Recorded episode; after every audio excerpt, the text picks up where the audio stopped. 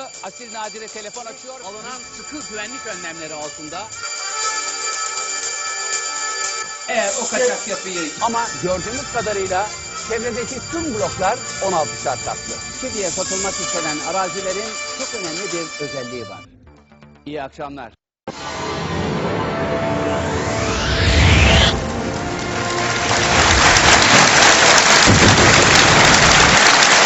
İyi akşamlar sevgili seyirciler, değerli konuklarımız. Halk Arenası'na hoş geldiniz.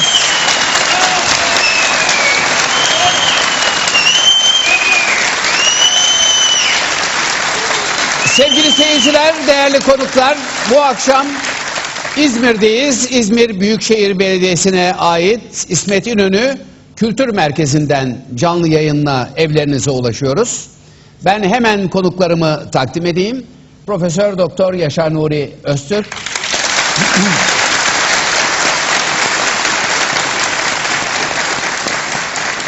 E, program İzmir'de olunca İzmir Gazeteciler Cemiyeti Başkanı ve Türkiye Gazeteciler Federasyonu Başkanı aynı zamanda Atilla Sertel olmadan olmaz.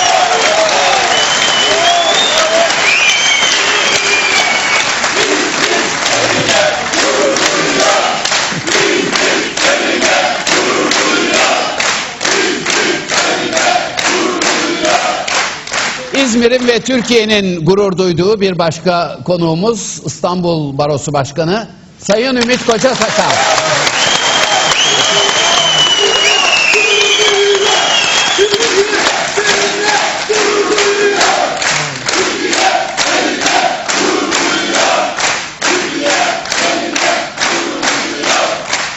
Çok coşkulu bir seyircimiz var. Onlara da içtenlikle teşekkür ediyoruz.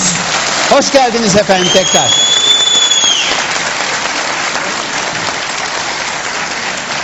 Sevgili seyirciler, değerli konuklarımız 25 Aralık denilince Cumhuriyetimizin kurucularından Büyük Önder Atatürk'ün silah arkadaşı, Lozan kahramanı, ikinci Cumhurbaşkanı merhum İsmet İnönü'nün e, ölüm yıl dönümü. Kendisini sevgi, saygı ve minnetle anıyoruz.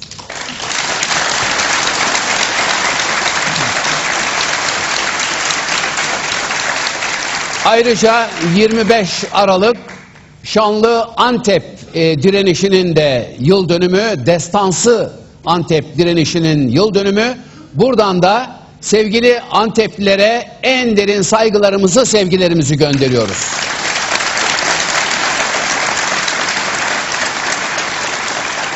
E, 25 Aralık denilince akla kuşkusuz yolsuzluklar, hırsızlıklar da geliyor. Hırsızlık denilince Sayın Hocam, AKP'nin fetvacısı olarak bilinen bazı e, isimler, hırsızlık günahtır e, dinimize göre ama yolsuzluk hırsızlık demek değildir e, dediler. Belki e, sözcük anlamında, etimolojik anlamda farklılıklar olabilir yolsuzlukla e, hırsızlık e, sözcükleri arasında ama yolsuzluk da bizim bildiğimiz kadarıyla tüy bitmemiş yetim hakkının yendiği, kul hakkının yendiği yani fevkalade günah olan bir durumdur. Fark var mı yolsuzlukla hırsızlık açısından dinimiz bakımından? Var.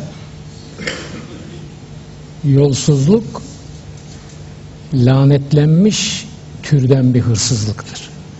Hırsızlık ona göre biraz daha tırnak içinde masumdur. Öyle mi? Evet. Yani mesela maun soygunları hırsızlığın lanetli türüdür. Halbuki bir adamın işte bir takım zaruretlerle yarı yapay yarı ciddi de olsa bir şeyler çalması hırsızlıktır. Yani simit çalması da bir adamın hırsızlıktır. Fakat maun talanı adi hırsızlık değildir. Lanetli hırsızlıktır. Onun için Kur'an-ı Kerim bu soygun dediğimiz türüne hem lanetle mukabele etmiştir hem de bunu yapanları din dışı saymıştır. Bunlar diyor dini fiili olarak inkar etmiş olurlar. Böyle ağır bir taraf var. Evet. Ha şimdi e, fetvaya gelince o fetvalar yeni değil. Onlar e, tarih boyunca bunlar verilmiştir. Ta Hazreti Musa'da başlıyor bu. Hazreti Musa'nın iki tane büyük paralel destekçisi var. Kur'an bunları veriyor. Üç gündür ben bunu yazıyorum. Evet. Zulmün paralel kuvvetleri. Yani paralel kuvvet tabiri Yani paralel derken 2013'te Açar Türkiye'de telaffuz edildi. Evet. Açıyorum işte. Açıyorum. Lütfen. acele en az üç tane kuvvet olur. Bunların birisi e, sembolik ismiyle Firavundur. Yani iktidarı elinde tutan 10 civarında ayette bu üç kuvveti birlikte zikrediyor Kur'an-ı Kerim. İkincisi Haman'dır. Haman din baronudur. Din işlerini kotaran kuvvetin başıdır. Üçüncüsü de Karun'dur. Yani iktidarla işbirliği içinde kasalarını dolduran servet babası. Onun temsilcisi de Karun'dur. Bu üç kuvvet birlikte diyor zulmü kotarırlar. paralel. Paralel kuvvetler bunlardır. Kur'an paralel kuvvetleri veriyor bize. Paralel demesin, başka bir ad dersin ama bugünkü dilde paralel kuvvetler bunlar. Bunlar birbirini besler, destekler, birbirine payandalık yapar. Biri öbürünün olmazsa olmazıdır. E, Dolayısıyla bugünkü zulümlerin de bir hamanı olacaktır. Hamanları olacaktır. Bunlar da ödüllendirilir. Bunlara da çeşitli şekillerde payeler verilir. Ee, bunlar bazen kurum olur, bazen kişi olur. Ama genelde hem kurum hem kişi olurlar. Bugün de hem kurumları vardır hem kişi olarak da faaldirler. Garipsenecek bir şey yok. Bu tarihin diyalektiği içinde var bu. Bu Hazreti Musa'nın döneminde zulmün başı olan Firavun'un iktidar olduğu zamanda iyice belirgin olduğu için prototip olarak onu veriyor. O dönemi veriyor. Ama bu böyle devam eder gider. Bugün de devam ediyor. Yani özetlersek e, yolsuzluk hırsızlığa oranla daha da günah olan bir hırsızlık türüdür. Gayet tabii yolsuzluk bir defa organize bir iştir. İkincisi kamuya taalluk eden tarafı vardır. Halbuki hırsızlık dediğim gibi yani Mogadishu sokaklarında aç diye simit çalan çocuklar oldu. Kollarını kestiler bunların. Şeriatı uyguluyoruz diye. Ama hükümet saraylarında veya onlarla beraberlik içinde olanların milyar dolarlık talanları hiç bahis konusu olmadı. İslam dünyasında da bugün olup biten budur. Peki hocam. Çok teşekkürler. Sayın Koca Sakal sizin bu konuda söyleyecekleriniz. Ki, kuşkusuz ki e, hocamı bu sefer hukuki açıdan e, destekleyecek şeyler ama o- onun öncesinde siz çok güzel bir o anlamda giriş yaptınız. Ben de izninizle o konuda çok küçük bir iki şey söylemek istiyorum. Şimdi gerçekten İsmet İnönü gibi bir savaş kahramanı. Bırakın hani e, Cumhuriyet Halk Partisi'nin e, eski genel başkanı ve bir savaş kahramanı, bir milli mücadele kahramanını ben de sevgi, saygı, minnet ve rahmetle anıyorum. Ama bununla da yetinmemek lazım. E, bakın açık söylüyorum. Cumhuriyet Halk Partisi'nin tarihinde de İsmet İnönü'nün kendi kişisel tarihinde de utanılacak, özür dilenecek tek bir şey yoktur. Tek bir şey. Şimdi Şimdi bu orada bakın her olay, her kişi o olayın gerçekleştiği günlerin e, değerleriyle, şartlarıyla bir e, ancak değerlendirmeye tabi tutulabilir. Yani siz 1920'leri, 30'ları, 40'ları 2014'ün şartları ve değerleriyle değerlendiremezsiniz. O yüzden o günlerde yaşananlar o günlerin şartlarına göre yapılması gerekenlerdi ve bu anlamda da bakın e, İnönü özellikle İsmet İnönü, İsmet Paşa üzerinden ve CHP üzerinden Atatürk'e ve Cumhuriyet'e karşı psikolojik bir saldırı ve harekat var. Buna dimdik durmak lazım. İnönü'den, İsmet Paşa'dan bugünkü politikacıların alacakları çok büyük dersler var. Onların e, alınması lazım. Son olarak şununla e, bitireyim. Şimdi diyorlar ki o dönem işte tek parti iktidarı. Doğru.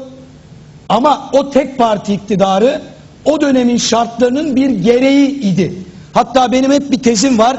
Türkiye'nin bugün yaşadığı sıkıntıların kökeninde çok partili siyasi hayata çok erken geçilmesi, aradan bir kuşak atlamamış olması ki bakın Fransa'da Fransız devrimi 80 sene sürmüştü, sürmüştür. Tek parti iktidarının daha kısa sürmesi vardır. Ama bugüne baktığınızda güya demokrasi maskesi ve sosu altında gerçek tek parti iktidarı ve diktatörlüğü esas bugün var. E, Bunlara onları söylemek lazım. Ha şimdi gelelim. O yüzden bu psikolojik harekatlara e, karşı durmak lazım. Tekrar söylüyorum. O tarihte utanılacak hiçbir şey yok. Ama son yaşadığımız özellikle 10-12 senenin içerisinde her gün mutlak surette utanılacak bir şey var. İsteyene sıralarım. Şu yolsuzluk da bunlardan biri. Şimdi çok güzel e, ifade etti hocam. E, Uğur Bey de çok güzel bir yerden girdi. Şimdi bakın hukuken de yolsuzlukla hırsızlık arasındaki fark şu. E, hırsızlık mala karşı bir suç hukukta ama belirli bir kişiye karşı işlenir. Yani belirli bir kişinin malına karşı işlenir. O yüzden kişilere karşı suçlar arasında ve mal varlığına karşı suçlar bölümünde yer alır. Buna mukabil yolsuzluk hukukta bir suç tipi değildir. Yolsuzluk ortak yönleri olan bir takım suçlara verilen kategorik bir nitelemedir. Tıpkı ekonomik suç gibi, organize suç gibi. Peki ne var bunun içinde biliyor musunuz? İlginç olan şu. Yolsuzluk deyince akla gelen hukukta klasik suçlar sayayım. Rüşvet, irtikap, yiyicilik, zimmet, nüfuz ticareti, ihaleye fesat karıştırma, edimin ifasına fesat karıştırma. Şimdi bakın bu suçların ortak özelliği ne? Bu hırsızlık gibi belirli bir kişinin malına karşı değil. Bütün toplumun, kamunun Kamu. mal varlığına karşı işlenen suçlar. Yani hırsızlıkta bir kişi, iki kişi mağdur iken yolsuzluğu oluşturan bu suçlarda bütün toplum, bütün fertler, işte o tüyü bitmemiş yetimler, ileriki kuşaklar da mağdurdur. O yüzden çok daha ağırdır. Ve bu suçlar zaten genelde kamu idaresine karşı suçlar arasında yer alır. Şimdi dolayısıyla yolsuzluk bu anlamda çok ağır bir suç tipidir. Bakın bir ekleme yapayım. Ben yaklaşık e, işte üniversitede 20. yılımı e, dolduruyorum bu sene. E, Nice 20 yıllara hocam. e, inşallah. Yaklaşık e, ama galiba bu gidişle e, doçent olarak tamamlayacağız bu olayı. Vallahi programa gidiyorum geliyorum ben halen doçentim. Ne güzel demek ki mutluyum. Hocam sizi takip edenlerin gönlünde, kalbinde siz ordinarius profesörsünüz. Estağfurullah. Şimdi bakın Öyle öyle profesörler, öyle rektörler Tabii. tanıyoruz ki hocam. elbette. Yani siz onların yanında bilim anlamında bir devsiniz, onlar cüce. Estağfurullah. Şimdi bakın. Hiç tevazu bu- göstermeye gerek yok. Ee, şeyde bunu şunun için söyledim yani yaklaşık da 15 yıldır yüksek lisans ve doktora dersi olarak e, bugünlerimi görmüşüz ne olmuş bilmiyorum yolsuzluk ve rüşvetle mücadele dersim var benim. Evet. Yani bunun üzerine çok kafa patlatmış bir insanım. Uluslararası belgelerde bakın e, rüş- e, yolsuzluk tanımlanırken ki Birleşmiş Milletler Yolsuzlukla Mücadele Sözleşmesi bakın nasıl tanımlıyor? demokrasinin kurum ve değerlerini, etik değerleri ve adaleti zayıflatan, bakın hırsızlıkta bu yoktur. Sürdürülebilir kalkınmayı ve hukukun üstünlüğünü tehlikeye atan, toplumların istikrar ve güvenliğini tehdit eden devlet kaynaklarının devlet kaynaklarının kişisel mülkiyete aktarılmasına yol açan ve dolayısıyla bütün bir toplumu ilgilendiren haksız olarak kişisel servet edinmek suretiyle demokratik kurumları ekonomiyi zayıflatan bir faaliyet, bir suçluluk biçimi olarak tarif ediliyor. Ve bakın bir programı aslında buna ayırmak gerektiğini düşünüyorum sadece.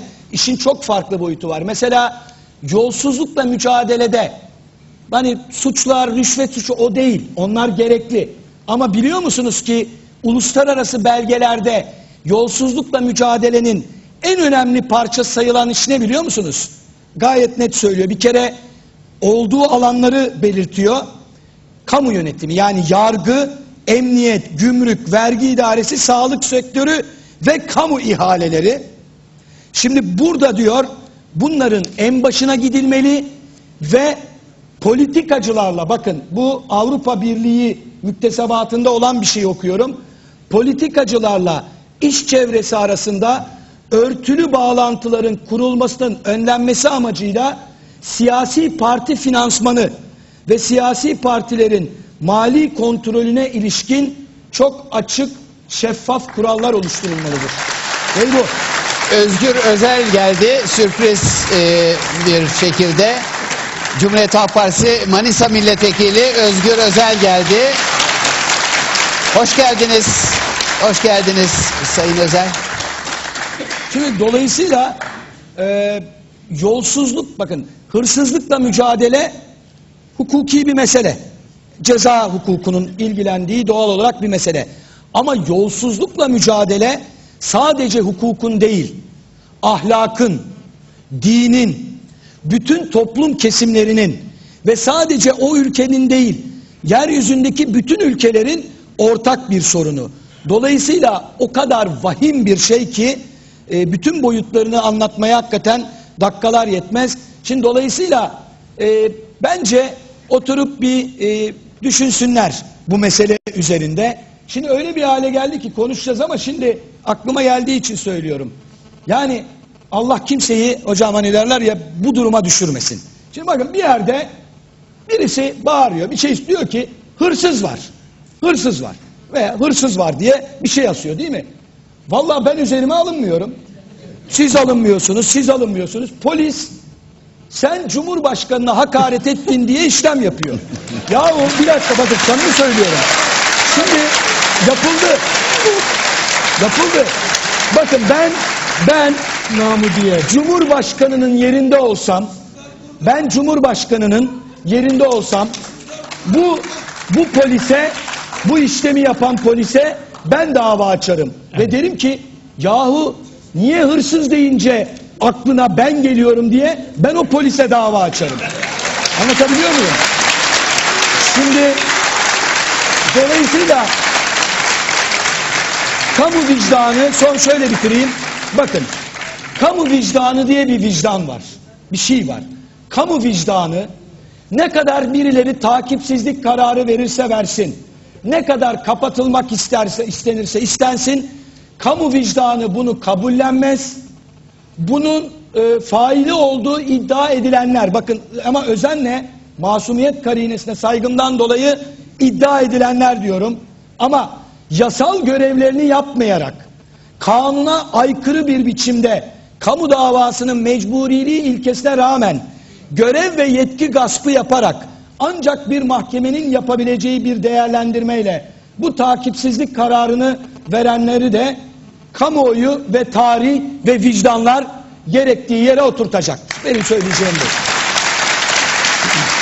Peki hocam şimdi Atilla'ya da e, bu konuda söz hakkı vereceğim ama sizin e, tez konunuz olduğu ve derinliğine bildiğiniz için sormak istiyorum. Acaba yolsuzluğun, yolsuzluktan bahsetmenin darbecilik olarak yorumlandığı bir hukuk metni var mıdır? Vallahi şimdi bu dünyada yok yani bizim yaşadığımız dünyada yok. Şimdi tabii oradaki sorun şu. Bu bir psikolojik harekat ve algı mühendisliği. Yani bu neye benziyor biliyor musunuz? Hani bizim bazı eski Türk filmlerinde vardır. Yani adama tokatı atar ondan sonra "Aa ne vuruyorsun ya beni dövüyorlar" diye e, feryadı figan yani hem döver hem dövüldüğünü e, iddia eder. Buradaki mesele şu. Bu bunların bazı e, bunlar biliyorsunuz din tüccarı ve din din simsarı. Bunun yanı sıra bir de bunlara bir darbe tüccarlığını eklediler. Şimdi her taşın altında bir dar Lan burada bir darbeci mi var? Allah bunun altına da olabilir. Şimdi bakın bu üstelik ne yapıyorlar biliyor musunuz? Darbe gibi çok ciddi, çok kınan kınanacak suç, çok ağır bir suç. Böyle bir fiili karikatürize ediyorlar ve sulandırıyorlar. Sulandırıyor ve bunu da üstelik e, hukuksal olarak ama tırnak içinde hukuksal olarak üzerine birilerinin gitmek için bir maymuncuk gibi kullanıyor bu darbe ve darbe teşebbüsünü. Şimdi bakın bu e, ben de davaya girdim, katıldım. E, baro olarak biz oradaydık. E, yönetim kurulu üyelerimizle beraber. Çarşı iddianamesi, darbe dediniz ya. Ya şimdi bu iddianameyi, o çarşı iddianamesini size yemin ediyorum. Eğer benim şu anda ikinci sınıfta ceza hukuku genel ilkeler gören öğrencilerimden bir tanesi öyle bir şey yazsın, yemin ediyorum üçe geçemez. Bak üçüncü sınıfa geçemez. Derim ki e, yani senin pek hukukla aran yok. Şimdi tam bir skandal. Bakın savcıların bir fiili istedikleri gibi niteleyebilmek gibi bu kadar geniş yetkileri yok. Hatta şimdi ben gene hükümetin yerinde olsam bu çünkü darbeye teşebbüsten biliyorsunuz dava açıldı. Bu iddianameyi yazan savcıya bu sefer hükümetin manevi şahsiyetini tahkir ve teziften ben dava açarım. Ya biz bu kadar aciz bir hükümet miyiz ki 30 kişi bir tane grayderle bizi devirebilecek bir şeye sahip, konuma sahip diye. Şimdi bunlar karikatürize edildi ama bu aslında bir sopa gösterme. Yani diyor ki sen beni eleştirirsen bir şekilde demokratik protesto hakkını kullanırsan ben sana darbeye teşebbüsten dava açarım. Şimdi tabi etme bulma dünyası bak bir açıdan da siz hukuku birilerine karşı sopa olarak kullanırsanız o sopa bir gün sizin kafanıza da iner. Çünkü nereye gideceği belli olmaz. Bak şimdi Peki hukuk işte adına, işte hukuk adına bunları kullananların da kafasına iner mi hocam? yüzde yüz balyoz olarak iner hem de balyoz. Gerçek balyoz. Bak göreceksiniz. Bakın gene geleceğiz ama bundan altı sene önce demiştik ki bununla bitireyim. Bundan altı sene önce demiştik ki o tertipler sırasında Ergenekon, Balyoz, Oda TV gibi tertiplerde bak bu ba- basit bir şey. Bu hukuk size de lazım olacak. Şimdi bu suç ortaklarının birine lazım oldu. Ona geleceğiz. Tıpkı yarın kısa bir süre içerisinde bu siyasi iktidara lazım olacağı gibi. Tıpkı ona lazım olacağı gibi. Atilla Sertel, Evet. Evet.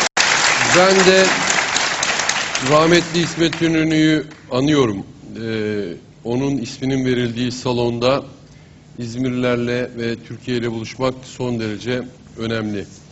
İsmet Paşa'nın bir fotoğrafını Sökmen Baykar'a gazeteci çekmiş, internette dolaşıyor ve o fotoğraf benim çok e, hem beğenimi hem de ilgimi aldı. Arabasında İsmet Paşa ve sakallı bir ihtiyar başını arabanın içine sokmuş İsmet Paşa ile sohbet ederken Sökmen Baykar'a o kareyi ölümsüzleştirmiş. Şimdi İsmet İnönü'nün böyle bir karesi var. Bir de bugünün geçmiş başbakanı Cumhurbaşkanı'nın Türkiye'de karesi var. Yanında binlerce korumayla gezen ve asla vatandaşın yanına yaklaşamadığı bir dönem. Oysa- Yaklaştığında da ananı da al git diyen. Yani başka bir Evet. şey yok. Oysa İsmet İnönü hem kahraman olmasının yanı sıra bu ülkeye demokrasiyi getiren bir insan. Onu rahmetle anıyorum. Geliyorum ikinci bölüme ki bu haftanın önemli 17-25 yolsuzluklar ve hırsızlıklar haftası olarak vatandaş tarafından kabullenen bir hafta. Bu hafta içerisinde çok ilginç olaylar oldu. Polis ilk defa Cumhuriyet Halk Partisi'nin pankartlarının asıldığı ve yolsuzlukları sergileyen il binalarına girerek o pankartları indirmeye çalıştı. Demek ki o pankartlardan, o söylemlerden bu iktidar çok korkuyor ve yolsuzlukları ancak önleyemediği gibi yolsuzlukların duyurulmasını önüne set çekmeye çalışıyor. İkincisi 16 yaşında ve Endüstri Meslek Lisesi'nde bir Oraya geleceğiz. genç ayrı kardeşimizin bir, ayrı bir konu Evet, olarak onu ayrı bir konuk onu. olarak e, konu olarak değerlendirelim ama konuşmasına dahi tahammül edemeyen bir iktidar var. Yolsuzlukların asıl ana noktasında e, ben söylemedim bunu. Bunu eski bir bakan söyledi. Hep emirleri ondan aldık dedi. Eskiden TOKİ'nin başındaydı sonra bakan oldu. O Bayraktar söyledi. Ondan aldık biz o emirleri dedi. Aslında o kişinin çok yıllar önce söylediği bir sözü hatırlatmak isterim. Demişti ki hırsızlık babadan oğula geçer. Oğuldan babaya asla geçmez demişti 90'lı yıllarda. Ve bu iktidar iktidar olmadan önce 3 Y'ye karşı mücadele edeceğini söyledi. Yolsuzluklara karşı mücadele edeceğini söyledi. Yoksulluklara karşı mücadele edeceğini söyledi. Bir de yasaklara karşı mücadele edeceğini söyledi. 2002'den 2014'e geldiğimiz süreçte vallahi Yahya Demirel'in kulakları çınlasın, nur içinde yatsın. Adam bir sunta ihracatına karıştı, mobilya ihracatına. Sunta yüzünden Süleyman Demirel'in bu ülkede çekmediği kalmadı. Ne kadar hayali ihracatçı, kaçakçı var ki siz çok takip ettiniz Uğur Dündar olarak. O bütün yolsuzlukların üstüne gitmekle ünlendiniz ve onları açığa çıkarmakla da ünlendiniz ve gerçekten bütün yolsuzlukların açığa çıkması için olağanüstü bir gayret sarf ettiniz. Ama ben inanıyorum ki o bütün yolsuzluklar, bütün toplamı bir bakan evladının karıştığı yolsuzluğun yanında ufacık kalır diye düşünüyorum ve eğer Türkiye geleceğe hazırlanıyor ve 2015'li yıllarda bu yolsuzluklardan arınamaz, bu hırsızlıklardan arınamaz ise Türkiye'nin geleceğinin aydınlık bir gelecek olmadığına inanıyorum. Hem demokrasi, hem çağdaş yaşam, hem ülkenin geleceği açısından 2015'inde e, bu ülkeye bu hırsızlık ve yolsuzluk olaylarından bitireceği bir dönem yaşatsın istiyorum şahsen. Teşekkürler.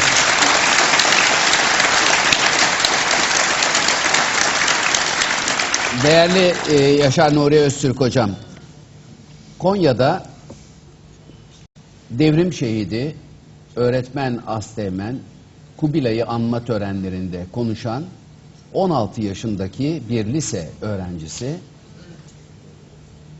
okuldan polis tarafından alınarak mahkemeye götürüldü ve Cumhurbaşkanına hakaretten bu 16 yaşındaki çocuk tutuklandı.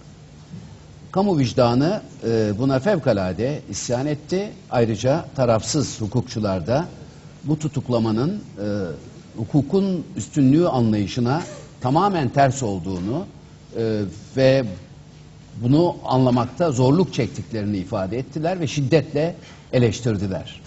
Siz e, sadece dini konularda toplumun çok güvendiği değerlerimizden değilsiniz. Sizin hukuk da ilgi alanınıza giriyor. Hem e, her iki açıdan bu konuyu değerlendirir misiniz hocam? Neyini değerlendireceğim? Yani hukuk, hukuk. Şimdi bir dakika şu hukuk işini birbirimize hukuk açısından pas geçiyoruz. Onu söyleyelim o rahat anlaşılsın. Şimdi Ümit Hoca İstanbul Barosu Başkanı değil mi? İkinci Evet dönem. hocam. Üçüncü dönem sevgili hocam. Üçüncü dönem. Ben 1976'dan beri İstanbul Barosu'nun avukatlarından. Evet. Yani oradan bir defa meslektaşız o şimdi benim başkanım da Elbette. oluyor. Estağfurullah hocam. Siz bizim hocamızsınız. Estağfurullah.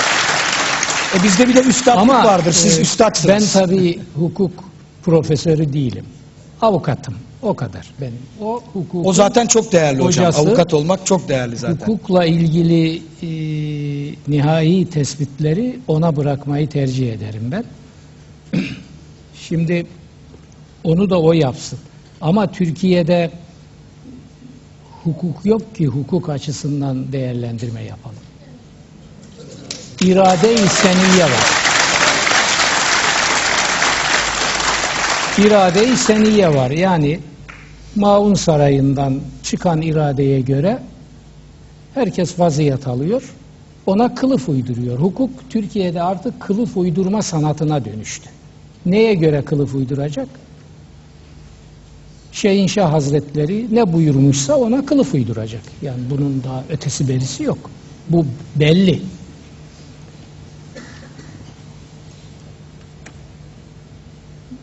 Bakın şu hırsız lafı veya bir kelimelik bir pankart bir yerde görüldü mü hemen üstüne gidiyorlar.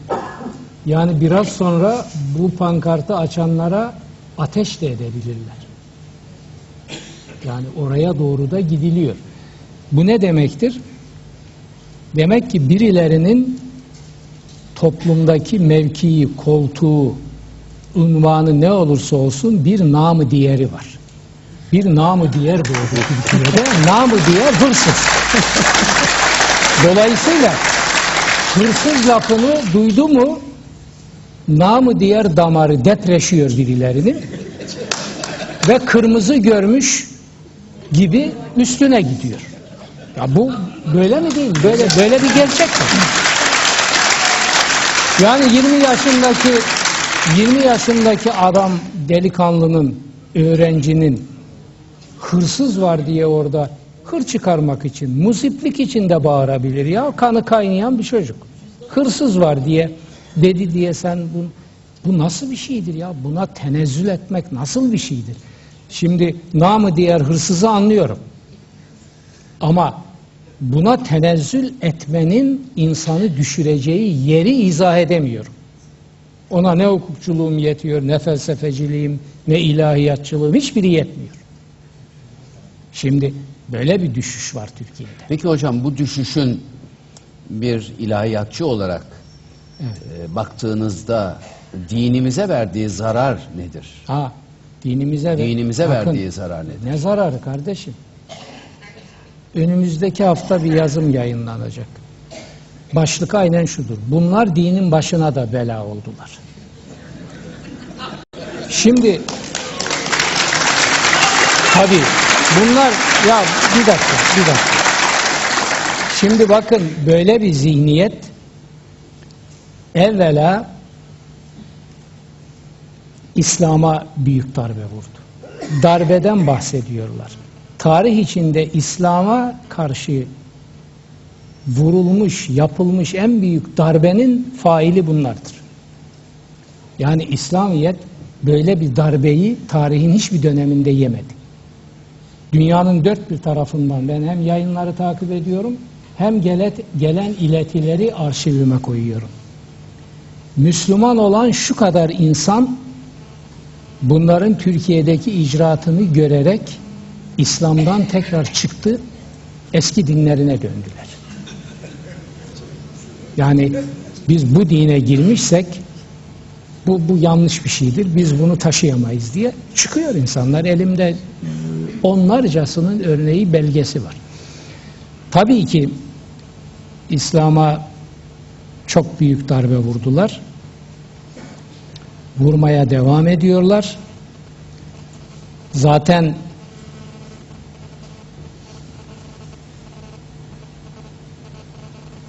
...1920'lerde... ...yüzyılımızın en büyük Müslüman düşünürü kabul edilen... ...Muhammed İkbal Pakistanlı... ...bütün dünyanın Evet. hayranlıkla tanıdığı, takip ettiği... ...batının doğunun... ...o diyor ki... ...bakın o zaman... ...biz Müslümanlar... ...eğer dinimize saygımız varsa... ...bu dine yapacağımız en büyük iyilik... Müslüman olmayan dünyaya dönüp bizim bu dini temsil etmediğimizi onlara söylemektir. Aksini yapar biz bu dini temsil ediyoruz biz Müslümanlar işte biziz dersek bu İslam'a yapılmış en büyük kötülüktür. Çünkü İslam'ın hümanist değerleri bizim yüzümüzden ilgi dışı kalır. Siz Müslümansanız bunun bize lüzumu yok diye kaldırır atarlar bir kenara. Ve bugün de öyle yapılıyor. Ama orada da kalmadı. Bugün İslam'a bir de kötü temsilin ötesinde ihanetler var. Menfaatler yüzünden ihanetler var. Kinler yüzünden ihanetler var. Tabular yüzünden ihanetler var. Yani kendi hasta psikolojilerini tatmin için bir takım insanlar İslam'ın muazzez değerlerini insanlığın önünde çiğniyor ayaklarının altına alarak. Ve bunda hiçbir sakınca görmüyor. Yani Türkiye son yıllarda bunu, bunu yaşıyor. Dolayısıyla ben şuna inanıyorum. Bir Kur'an dinine mensup bir Kur'an mümini olarak hiçbir şey olmasa hiçbir şey yarın Allah'ın huzuruna inanıyorsak ki ben inanıyorum Evet. Orada bir hesap olacağına inanıyorsak ki ben inanıyorum Hepimiz inanıyoruz hocam. hiçbir şey olmasa Kur'an eskilerin tabiriyle teşahhus edecek, kişileşecek ve bunların yakasına yapışacaktır. Bunlar Kur'an'ın şikayetinden kurtulamaz. Başka bir şeye gerek yok. Bir şey daha söyleyeyim ve ben size bırakayım sözü. Bu tüyü bitmemiş yetim. Bunu Maun hırsızları başta çok kullanıyorlardı. Tüyü bitmemiş yetim edebiyatıyla geldi. Ne yetimi bıraktılar, ne anasını bıraktılar, ne yedi sülalesini bıraktılar. Hiçbir şey bırakmadılar. Şimdi bu tüyü bitmemiş yetim tabirini kullanmayalım. Ben size soruyorum. Tüyü bitmiş yetim olursa onun hakkı hak değil mi?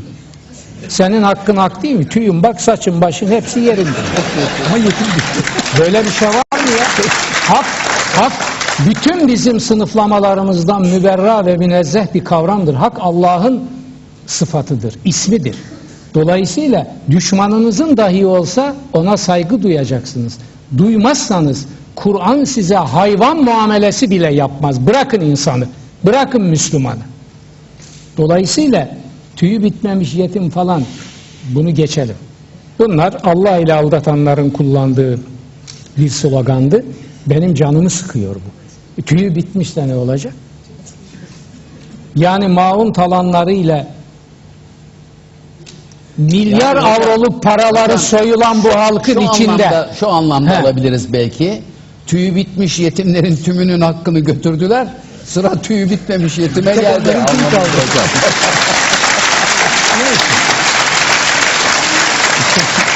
hak haktır. Tabii hak haktır. Tüyü, Kimsenin tüyü hakkını bitmiş yememek yetiminde lazım olsa, hocam. bitmemiş yetiminde olsa bunlar tüyü bitmiş, bitmemiş ayrımı falan böyle bir şey yapmıyor. Yapmıyorlar. Herkesi Yok. götürüyorlar. Bak burada çuvallarla paralar birilerine iade edildi. Onlar da faizlerini lütfen ve mürüvveten Kızılay'a veriyorlar. Şu rezalete bakın. Bu memlekette izzeti nefis de kalmadı ya. Bu nasıl bir iştir ya? Bu memlekette delikanlılık kalmadı. Nerede bu memleketin delikanlıları? Bunların hiç mi izzeti nefsi yok? 29 yaşında bir adam geliyor Türkiye'yi soyup tavan edip ona buna dağıtıyor milyar avroluk paralarla ondan sonra koyuyorlar içeri oradan tehdit ediyor. Ya siz buraya gelin ya beni buradan çıkarın yoksa konuşurum. Ama hocam bu cari açık kapatma Şimdi uzmanı hak kişi. cari Acaba açık- Kızılay'da bir cari E açık onu, vardı? Onu- eğer öyleyse hiç izzeti nefsi kalmamış bu ülkenin. Kim bu? Kim bu? Bu payeyi kim verdi buna? Bu nereden bu rüşaniyeti alıyor? Nasıl oluyor? Evet teşekkürler hocam. Teşekkürler hocam. Ee, şimdi 16 yaşındaki lise öğrencisi Cumhuriyet Halk Partisi gençlik kollarından. Ee, Cumhuriyet Halk Partisi'nin yolsuzluklarla mücadelede Aykut Erdoğdu, Veli Ağbaba gibi genç, dinamik, umut veren milletvekilleriyle omuz omuza e, bu mücadeleyi sergileyen isimlerden Soma faciasından sonraki büyük gayretleriyle hafızalara bir daha hiç çıkmamak üzere yerleşen e, Manisa Milletvekili Özgür Özel'e e, biz mikrofonu uzatalım. Oturarak konuşabilirsiniz. Oturarak konuşabilirsiniz. Çok teşekkür ediyorum. Ee, Değerli başkanımı, hocamı, sevgili Sertel'i ve salondaki herkesi saygıyla selamlıyorum.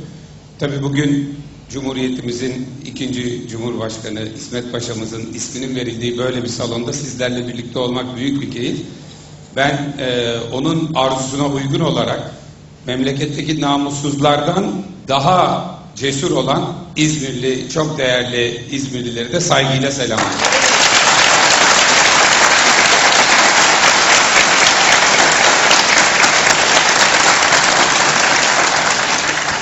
Bugün Muğla'daydım, Muğla'dan geliyorum. Sevgili Aykut da bugün burada size bir sürpriz yapmak istiyordu ama son andaki görevlendirmelerle e, saat 6 gibiydi herhalde uçağa binemedi. O yüzden ben yalnız geldim yoksa birlikte izleyecektik. İzleyici olarak bu değerli kadroyla ve İzmirlilerle birlikte olmak için. Galiba şu anda bu AKP iktidarı döneminde en ballı ihaleleri kimler aldı e, gibi bir araştırmanın içerisinde yanılmıyorsam. Evet, e, şimdi Aykut Erdoğdu tabii e, inanılmaz dosyalarla çalışıyor. Gecenin üçünde bazen telefon açıyor. iki buçuğunda yeni gördüğü bir şeyi hem hayretle hem büyük bir sinirle o vakitte arayacak da kimse yok. Seni kaldırdım Özgür diyor eğer veya uyanık olduğunu biliyorsa. Şimdi de e, bu seçim döneminde de çok konuşulacak. Bugünküleri aratmayacak. Birkaç tane dosya üzerinde Öyle mi? Bugünküleri aratmayacak. Bugünlerde duyduklarımızı aratmayacak, en az onlar kadar sansasyon yaratacak ve vatandaşa bunların yüzünü bir kez daha gösterecek e, inanılmaz bir dosya için Sayın Genel Başkan'ın görevlendirmesiyle Yanınızda bir acar gazeteci var Atilla Köprülüoğlu. Siz böyle söyleyince kulakları hemen dikti. not, not defterini Ee, hemen evet, evet şey notlar yaptı. tutuyor. Evet. Ee, ben Muğla'daydım bugün. Ee, 20 milletvekilimiz 20 farklı şehirde. Bu 18-25 Aralık yolsuzluk haftasının son günüydü.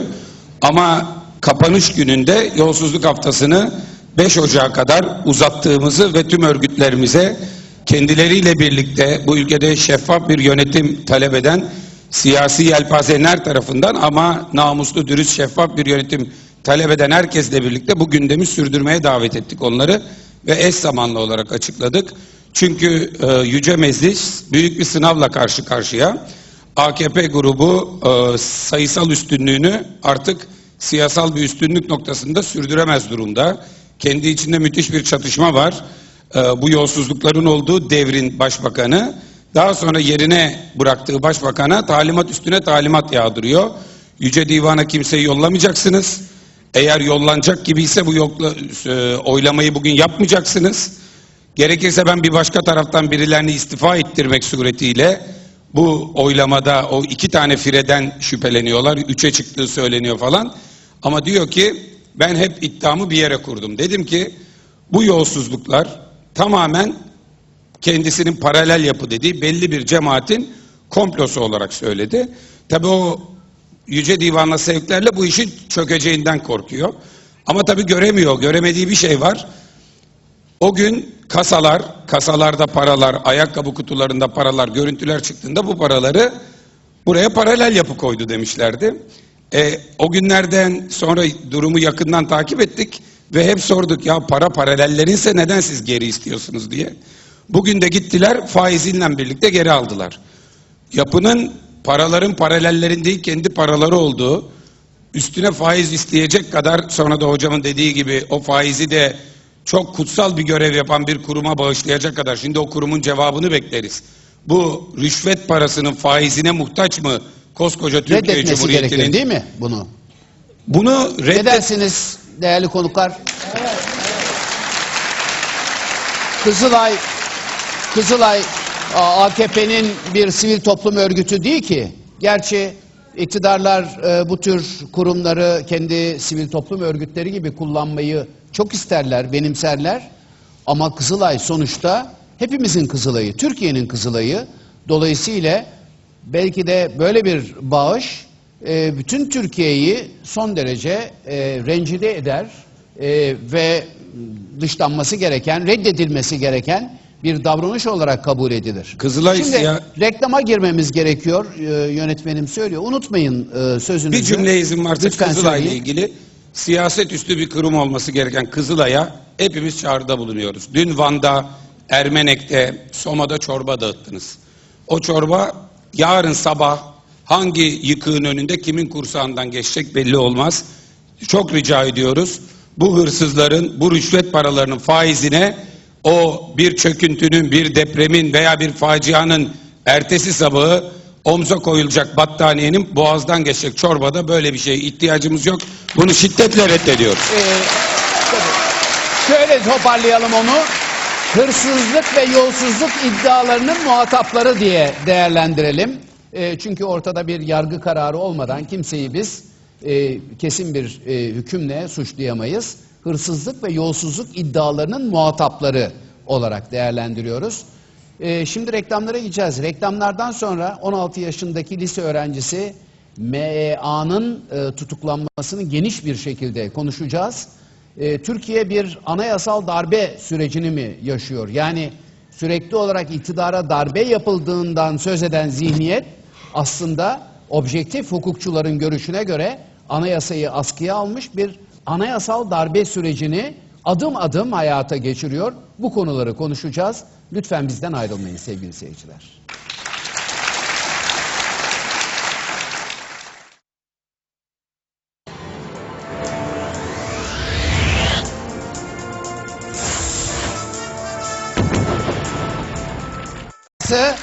İzmir'den coşkulu katılımla konuklarımızın çok coşkulu e, katkılarıyla devam ediyor.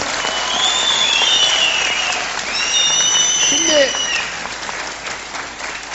programımızın ikinci bölümündeyiz. Sayın Profesör Yaşar Nuri Öztürk, İzmir e, Gazeteciler Cemiyeti ve Türkiye Gazeteciler Federasyonu Başkanı Atilla Sertel, İstanbul Barosu Başkanı Sayın Ümit Kocasakal'la birlikte gündemi değerlendiriyoruz. E, Cumhuriyet Halk Partisi Manisa Milletvekili Özgür Özel'de e, kalmıştı konuşma reklamlara girdiğimiz sırada ancak e, bu reklam arasında ben sosyal medyaya da bakıyorum. Sosyal medyadaki takipçilerimizin e, mesajlarını okuyorum. Eksik olmasınlar, büyük destek veriyorlar hem konuklarımıza hem bize, Halk Arenası'na ve Halk TV'ye. Bu arada et Aysun 4567 Can adlı takipçimizden aldığım mesajı okuyorum. Aynen şöyle diyor. Yönetim çürümekte. Bir gün hep birden çökmesi ihtimali vardır. Yargı işlememektedir. Memurlar rüşvet, yolsuzluk, vurgunculuk yapmaktadırlar. Halkla yönetim arasındaki bağlar sarsılmıştır. Yolsuzlukları en aşağı haddine indirmeliyiz. İmza 7. Ordu Komutanı Mustafa Kemal.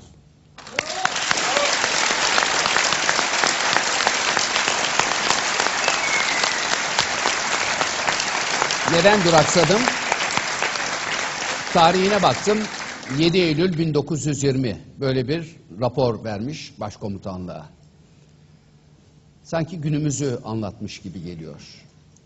Yani büyük önder öylesine ileri görüşlü bir e, deha ki yani onu anlatmaya sözcükler yetmiyor. Deha, daha ötesi yok. Şimdi Sayın Özel'de kalmıştık biz, CHP Manisa Milletvekili.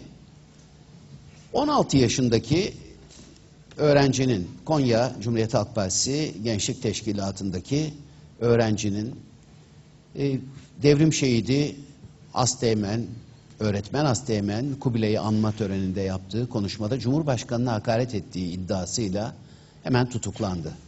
E, nasıl değerlendiriyor Cumhuriyet Halk Partisi? Şimdi özellikle bu tutuklu yargılama meselesi değerli hocam ve başkanım buradayken benim değerlendirebileceğim bir konu değil ama e, affına sığınarak şunu söylemek gerekir. Tutukluluk tedbirinin hangi şartlarda uygulanacağı, bir kaçma şüphesi, bir suçüstü hali, suçluluk durumunun e, çok e, kuvvetli bir ihtimal olarak ortada olması ve derhal bu tedbire başvurulması ile ilgili diğer e, gereksinimlerin ortada olması gerekir. Böyle bir şey bir kere yok. Kaldı ki ben Cumhuriyet Halk Partisi'nin cezaevi izleme inceleme komisyonunun bir üyesi olarak biliyorum ki 18 yaşından küçük bir kişinin cezaevinde tutulması dünyadaki hukuk normları açısından da en son başvurulması gereken bir tedbir.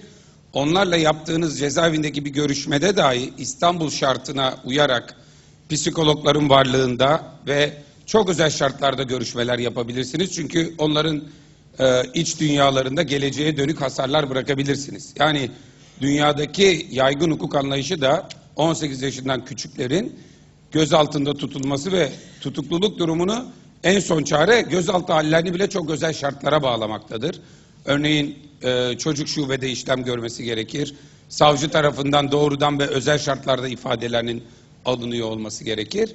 Özellikle biz ME diye söylüyoruz ama iktidar tarafı açıkça onu teşhir etmekten geri durmuyor. Bu da bir toplumun önünde linç girişimidir. Bir yandan gerçi bugün Bekir Bozdağ'ın bir açıklaması tutuksuz yargılanma esas olmadır derken ortada oluşan kamu vicdanındaki rahatsızlığı bir o tansiyonu düşürmeye yönelik hani Bülent Arınç'tan alışık olduğumuz tarzda bir açıklama ama var güçleriyle saldırıyorlar. Tabi böyle bir hakaret var mı yok mu nedir bu eğer yapılacaksa bir yargılamanın sonunda belli olacak. Ama şunu söylemek lazım. Bugünkü Cumhurbaşkanına, son Cumhurbaşkanına bir hakaret yapıldığı iddiası var elde ve polisin elindeki kayıtlar çözüldüğünde mahkemede onlara bakılacak falan. Ama bir yandan bir yandan birinci Cumhurbaşkanı'na Gazi Mustafa Kemal Atatürk'e televizyonlardan canlı yayında her hafta ve ısrarla hakaret ve küfür yağdıranlara rütük ceza bile vermiyor. Bırakın dava açmamayı. Karşı karşıya bulunduğumuz durum ve isyanımız hem ME'nin çocuk yaşta gördüğü muameleyedir hem de bu ülkede son cumhurbaşkanını bu kadar önemseyerek ona bir suç şüphesi, ona karşı bir hakaret ihtimalinin ihtimaline karşı bu kadar riski göze alanlar Gazi Mustafa Kemal'e küfredenlere ceza vermekten dahi korkmaktadırlar. Mesele budur. Hayır.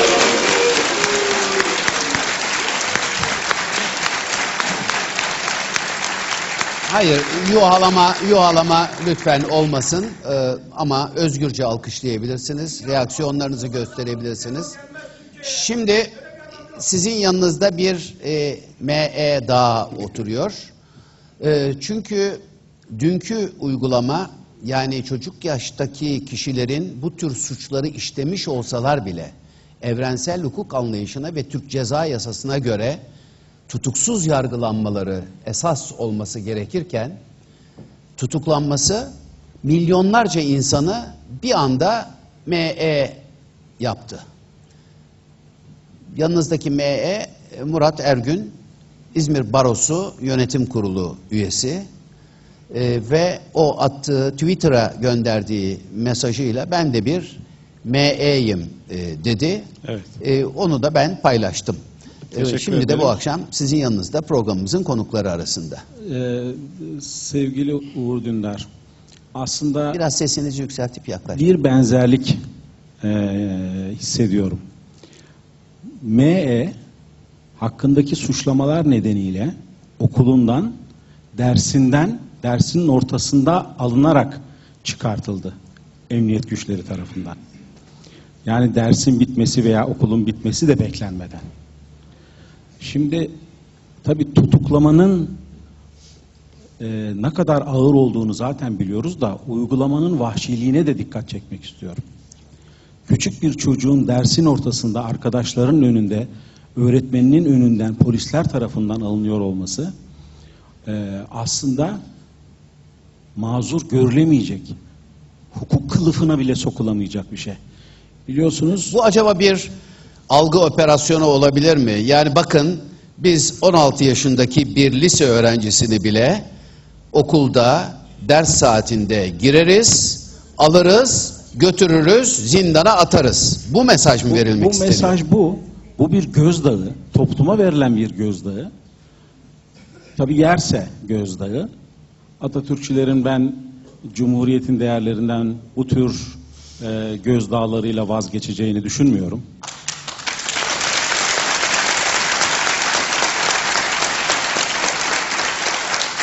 Ama nedense benim aklıma şu geldi. Biliyorsunuz Rennan Pekünlü e, bir dakika bile engellemediği halde, tek bir dakika bile insanların eğitimini, öğrencilerin eğitimini engellemediği halde, eğitim en hakkına, eğitim hakkını ellerinden aldı diye öğrencilerin biliyorsunuz cezaevinde. Profesör Doktor Rennan Pekünlü tek bir dakika bile engellemediği halde ve Anayasa Mahkemesi'nin kararlarına doğrultusunda mevzuata uygun işlem yaptığı halde cezaevinde. Peki bugün bu çocuğu dersinden alanlar, dersin ortasında alanlar bu çocuğun eğitim hakkını elinden almış olmuyorlar mı? Neticede çocuk dersten sonra da alınabilir veya okuldan sonra da alınabilir. Onu şimdi e, Ümit Koca Sakal hocama Bu- e, soracağım. Bu bu eğitim hakkı, eğitim özgürlüğü diye çığlıklar atıp profesörü cezaevine tıkanların ne kadar ikiyüzlü olduğunu ortaya koyan bir örnektir benim. Teşekkürler. Aramızda e, İzmir'in yeni Cumhuriyet Halk Partisi İl Başkanı Sayın Barış Erel de var. Sayın Erel hoş geldiniz. Hayırlı uğurlu olsun. Biraz önce Adalet Bakanı Sayın Bekir Bozdağ bir açıklama yapmış. E, benim mahkemelere etki yapmam e, söz konusu olamaz. Yönlendirmem de söz konusu olamaz ama çocuk yaştaki e, kişilerin tutuksuz yargılanmaları esastır demiş. Hürriyet'ten Zeynep Gürcanlı arkadaşımızın haberini Gerçek Gündem e, sitesi alıntılamış. Ne diyorsunuz hocam? Valla güzel söylemiş. Güzel söylemiş. Tabii bu yönlendirme filan e, olmaz. Bu usulü bir şey. Usulle ilgili bir şey.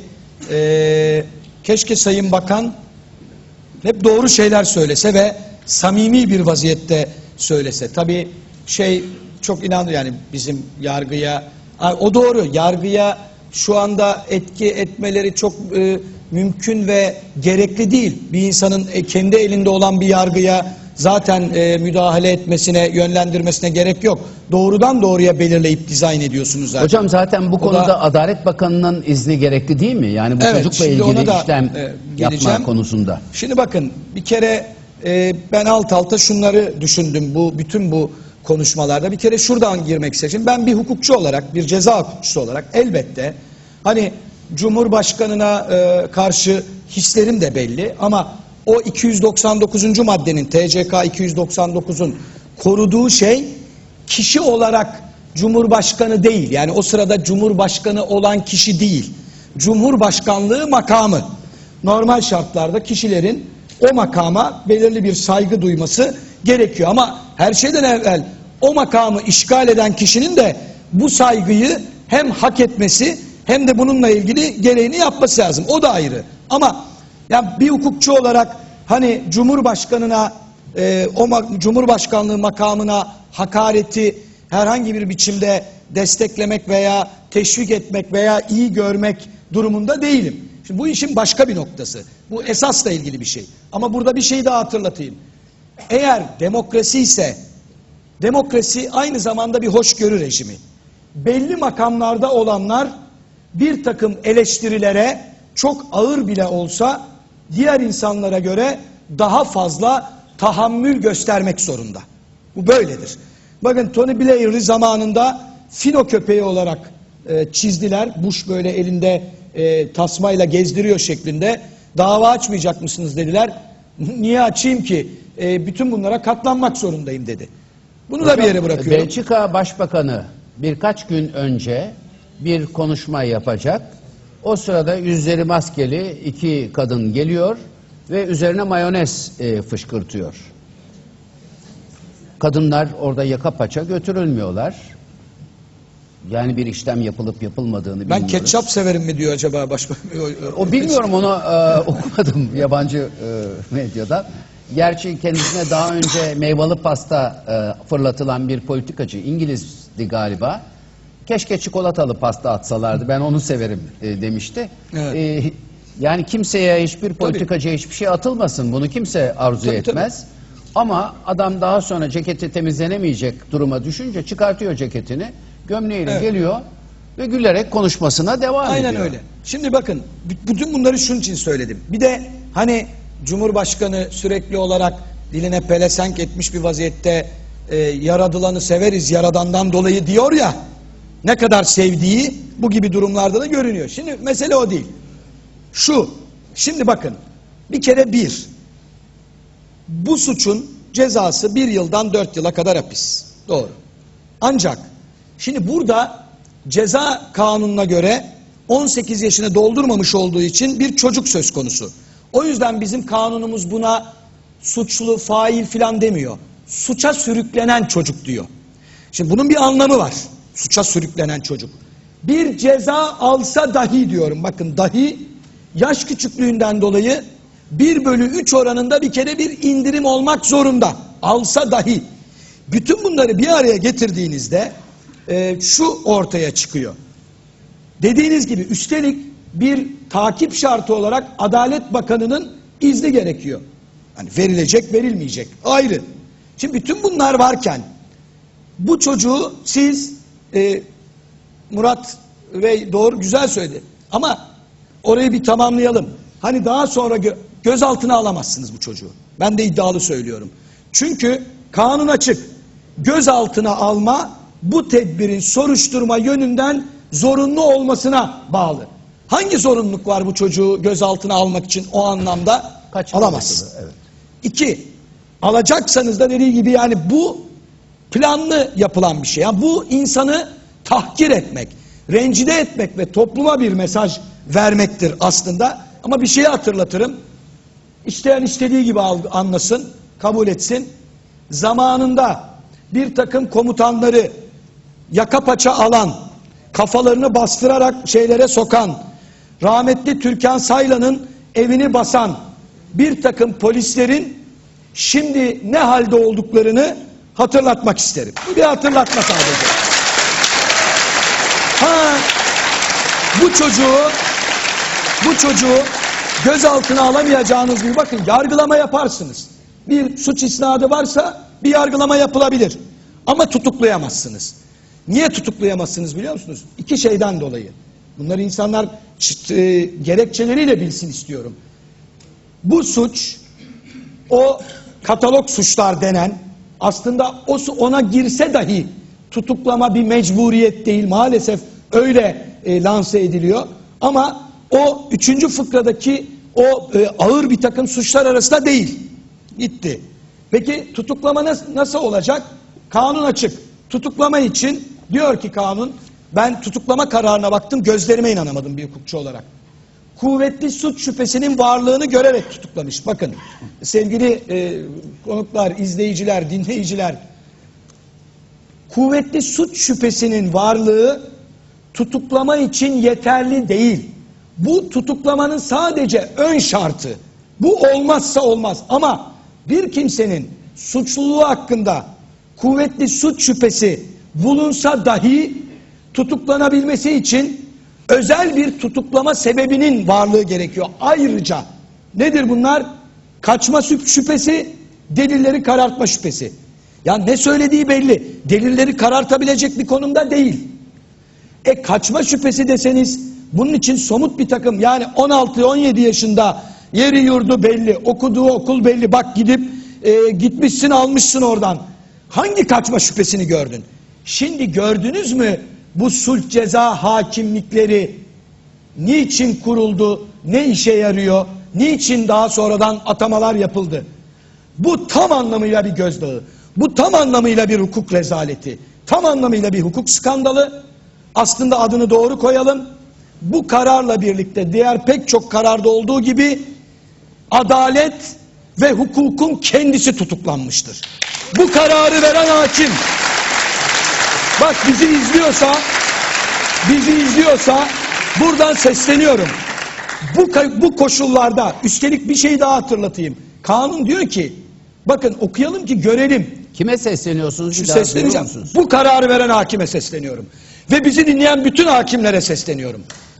İşin işin önemi bakın işin önemi verilmesi beklenen ceza veya güvenlik tedbiriyle ölçülü olmaması halinde tutuklama kararı verilemez. Dikkat edin. Velev ki tutuklamanın şartları olsa bile verilemez.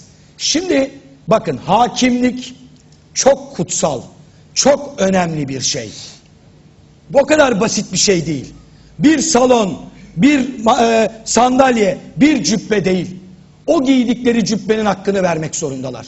Bütün toplum, bakın hakimlik şudur. Bizim toplumumuz hakime büyük değer verir. Verirdi. Şarkılarımıza konu olmuştur. Başka hiçbir toplumda bakın böyle yok. Hatırlayın. Ne diyor şarkıda? Türkülere. Ben hakime danıştım. Sen benim olacaksın. Öyle bir anlam yüklemiş ki hakim tamam bu kız senindir dedi mi o iş bitmiştir. Şimdi bakın hepimizin güvencesi olan bir şeyden bahsediyoruz. O yüzden bakın tarihe karşı, topluma karşı, kendi çocuklarına karşı çok önemli ciddi bir borçları var. Mecellede bile hakim tarif edilirken büyük bir kutsiyet atfedilmiştir. Hakim, emin, fehim. Şimdi o yüzden hem bizi izleyen o hakime hem diğer hakimlere sesleniyorum. Özellikle o hakime. Yani gerçekten bu kararı verirken veya verdikten sonra neler hissetti ve vicdanı rahat mı? Şimdi bu çocuğu tutukladığı zaman kamu düzeni bozulan kamu düzeni mi düzeldi? Ne oldu? O yüzden bu bir hukuk skandalıdır. Dediğim gibi ben işin esasına girmiyorum. Bir suç varsa adil bir yargılama kapsamında gereği yapılır.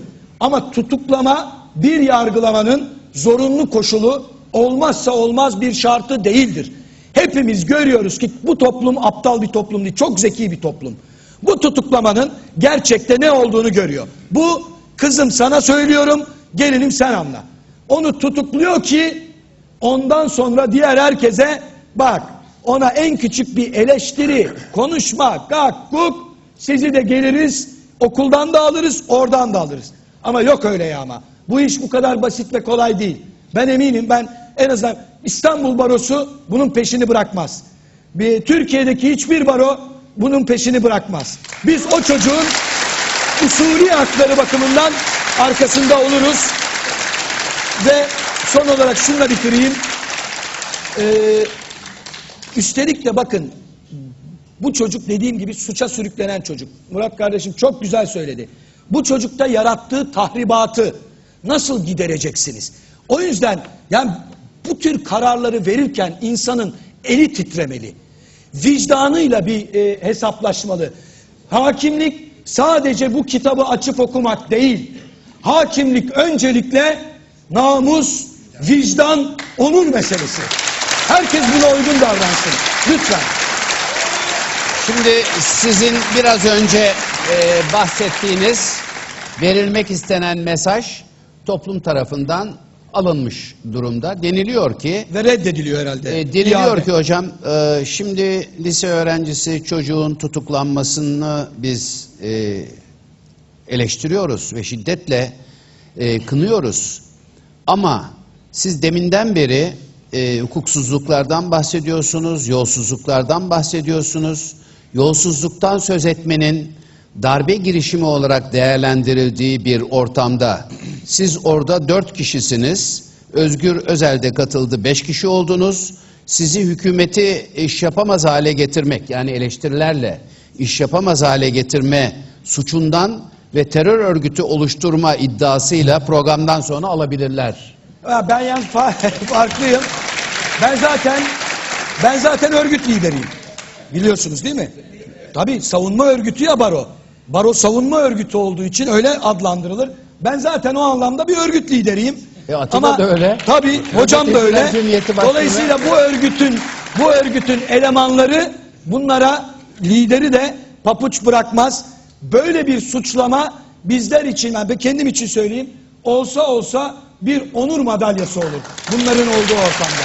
Hiç bunlara papuç bırakmayız. Eyvallah. Yani insanlar artık böyle düşünmeye başladılar hocam. Niye? Ee, Çünkü bu düşünce güvenliği kalmadı. yani bu düşünce atmosferinin yaratılması bile başlı başına bir darbe değil mi hocam? Şey zaten darbe diye diye anayasaya, hukuka ve devlete darbe yaptılar. Hani hükümeti ortadan kaldırmaya teşebbüs diyorlar ya. Bunlar devleti ortadan kaldırdılar. Devleti. Devlet diye bir şey bırakmadılar. Ahlak diye, hukuk diye bir şey bırakmadılar. Ama bunun istedikleri gibi şimdi alsınlar bu söyleyeceklerimi. Bunun bedelini hukuken er veya geç ve çok ağır bir vaziyette ödeyecekler. Ödeyecekler. Hocam. Ben e, söylediklerine aynen katılıyorum. Onları bir daha tekrar etmeyeyim. Yani belli ki burada bir zihniyetin önlenemez, tedavi edilmez sadizmiyle toplum karşı karşıya. Yani tarihte bunun eşi çok azdır. Ve bu böyle gidecek. Ben başka bir taraftan bakıyorum. Lütfen. bu sadizmden, bu hukuksuzluktan, bu tahribattan defalar, defalarca söyledim. 1071 Malazgirt'le Anadolu'ya gelişimizden beri böyle bir tahribat ve böyle bir talan özellikle bu ikisi bu topraklarda görülmemiştir. Malazgirt'ten beri. Malazgirt'ten beri, 1071'den beri. Bunun mutlaka hesabını tarih soracak. Bunun hesabını sor. Yalnız ben bu çilenin bittiği kanaatinde değilim. Çünkü bu sadizmden ve bu ıstıraptan, bu kahırdan, bu tahribattan şikayetçi olduğunu söyleyenler bir defa adam olacak. Onu göremiyorum ben. Şimdi fazla ağzımı açmak Evet. istemiyorum. O olmadan olmaz. Yani mesela diyorum ki iki tane tırnak içinde dava var. İki tane anlayış var. iki tane zihniyet var. Biri bir ekmeğinin yarısını verecek kadar fedakar kendi zihniyeti için. Öbürünün bir fırın ekmeğinden bir dilim alamıyorsun. Bir kıyaslama yapıyorum. Şimdi bu ikisinin başarı şansı aynı olamaz. İstediğin kadar bağır, istediğin kadar patırdı yap, istediğin kadar yakın, istediğin kadar hukuk yanında olsun, tarih yanında olsun, felsefe yanında olsun, bin eylem. Eylem ne? İdrak üzerine oturan faaliyet. Şimdi idrak zaafları var. Faaliyet, eylem zaten yok.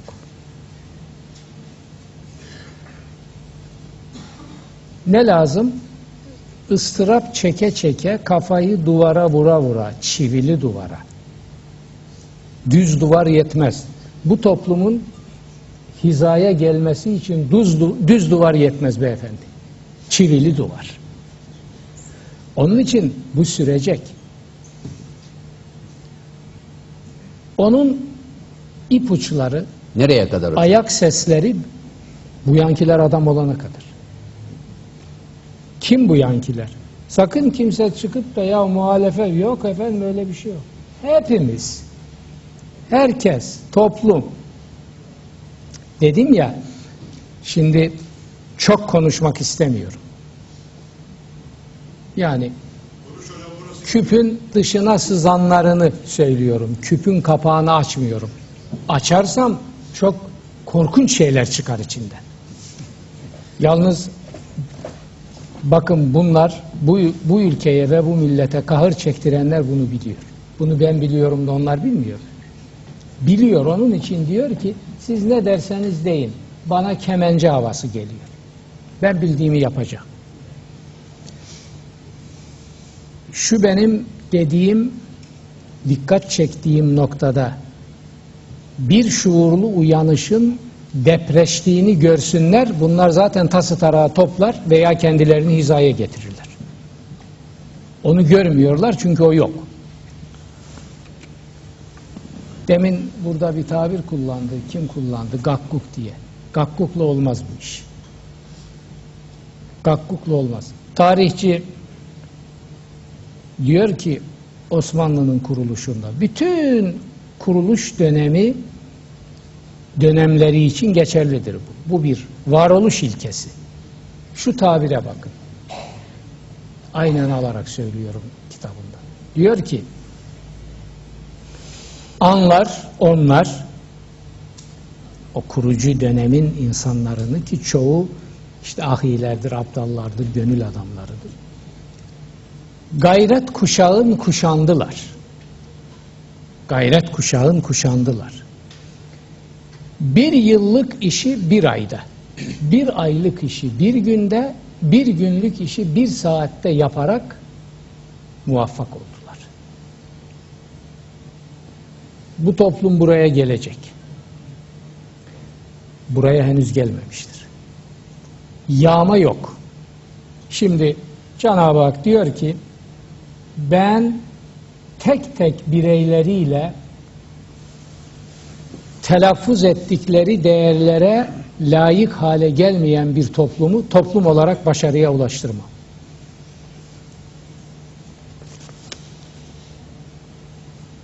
E demek ki bu yanda bir Yağma Hasan'ın böreğe tarihi var. Hep hazır bulmuş, hazır bulmuş. Şimdi ben bazen bir espri yapayım. Hani diyorum ya ben Atatürk'ün bastığı toprakları öperim, tekrar ediyorum, şeref duyarak öperim.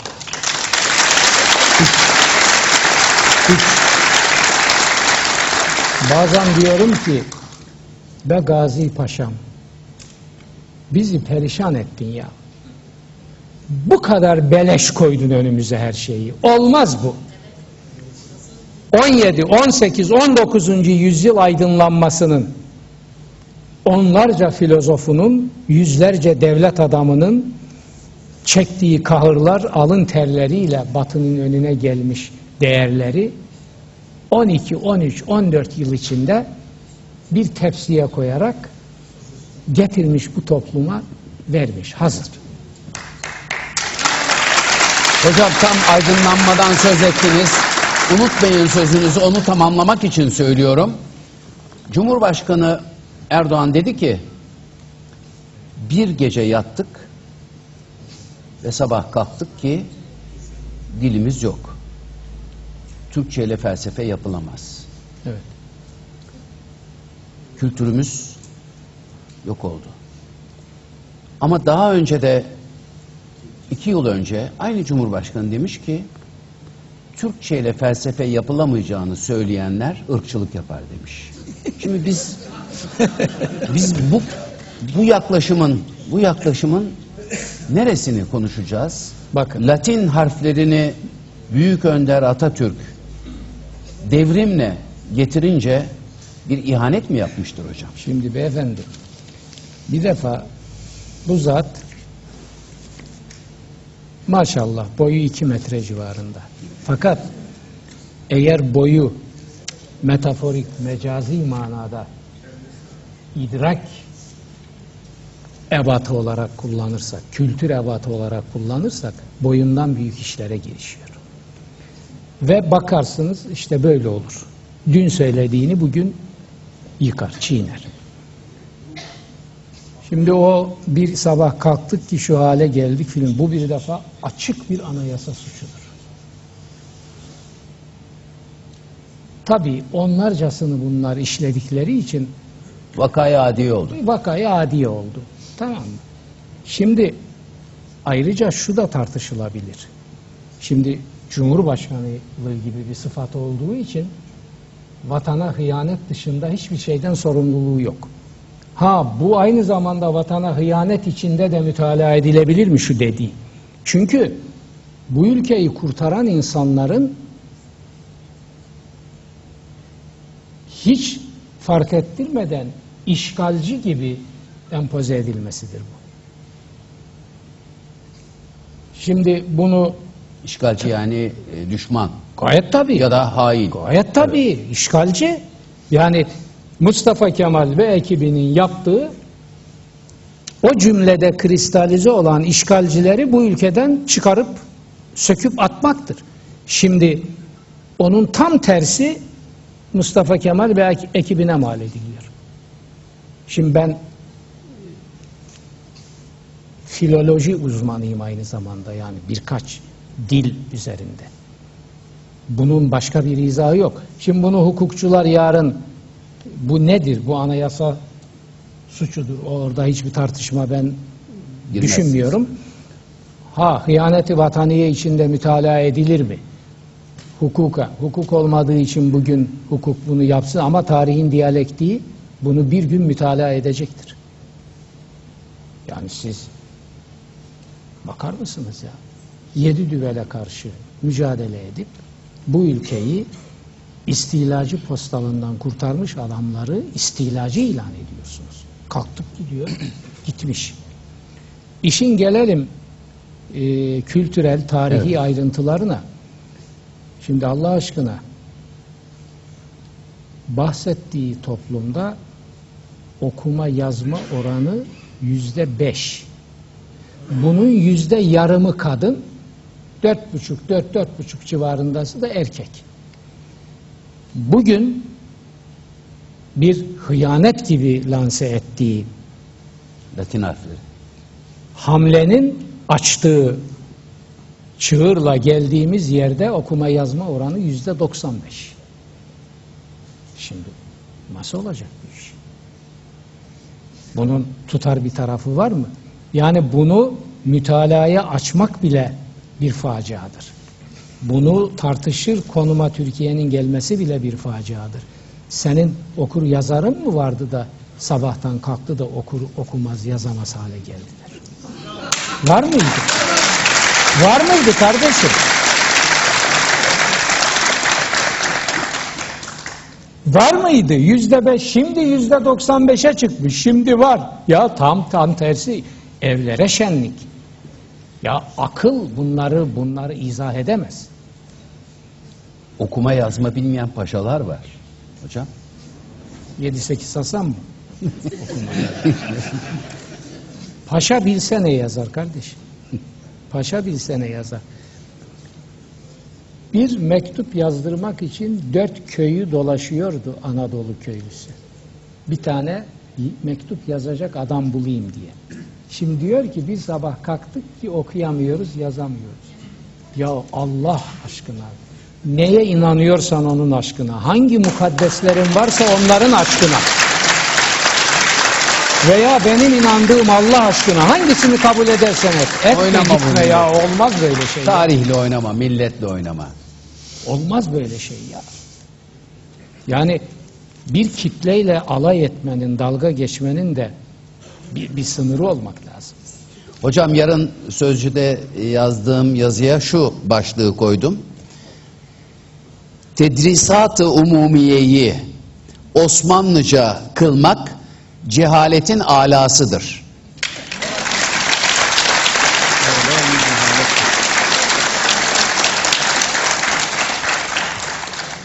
Yani Osmanlıca imlayla bugünkü Türkçeyi yazmaya kalktığınızda hani nasıl bazen attığınız mailler virüslenince çok değişik hiç okunmaz bir hale geliyor. Ruhu falan yapıyorsunuz. Aynen öyle oluyor hocam. Yazdım onları. Beyefendi ben ben 5 yaşından beri Osmanlıca yani 5 yaşı ben Türk alfabesinden önce Arap alfabesini öğrenmiş bir insanım. Geldiğim eğitim öyleydi. Hayır Osmanlıca'ya bir şey söylemiyoruz Şimdi hocam. hayır.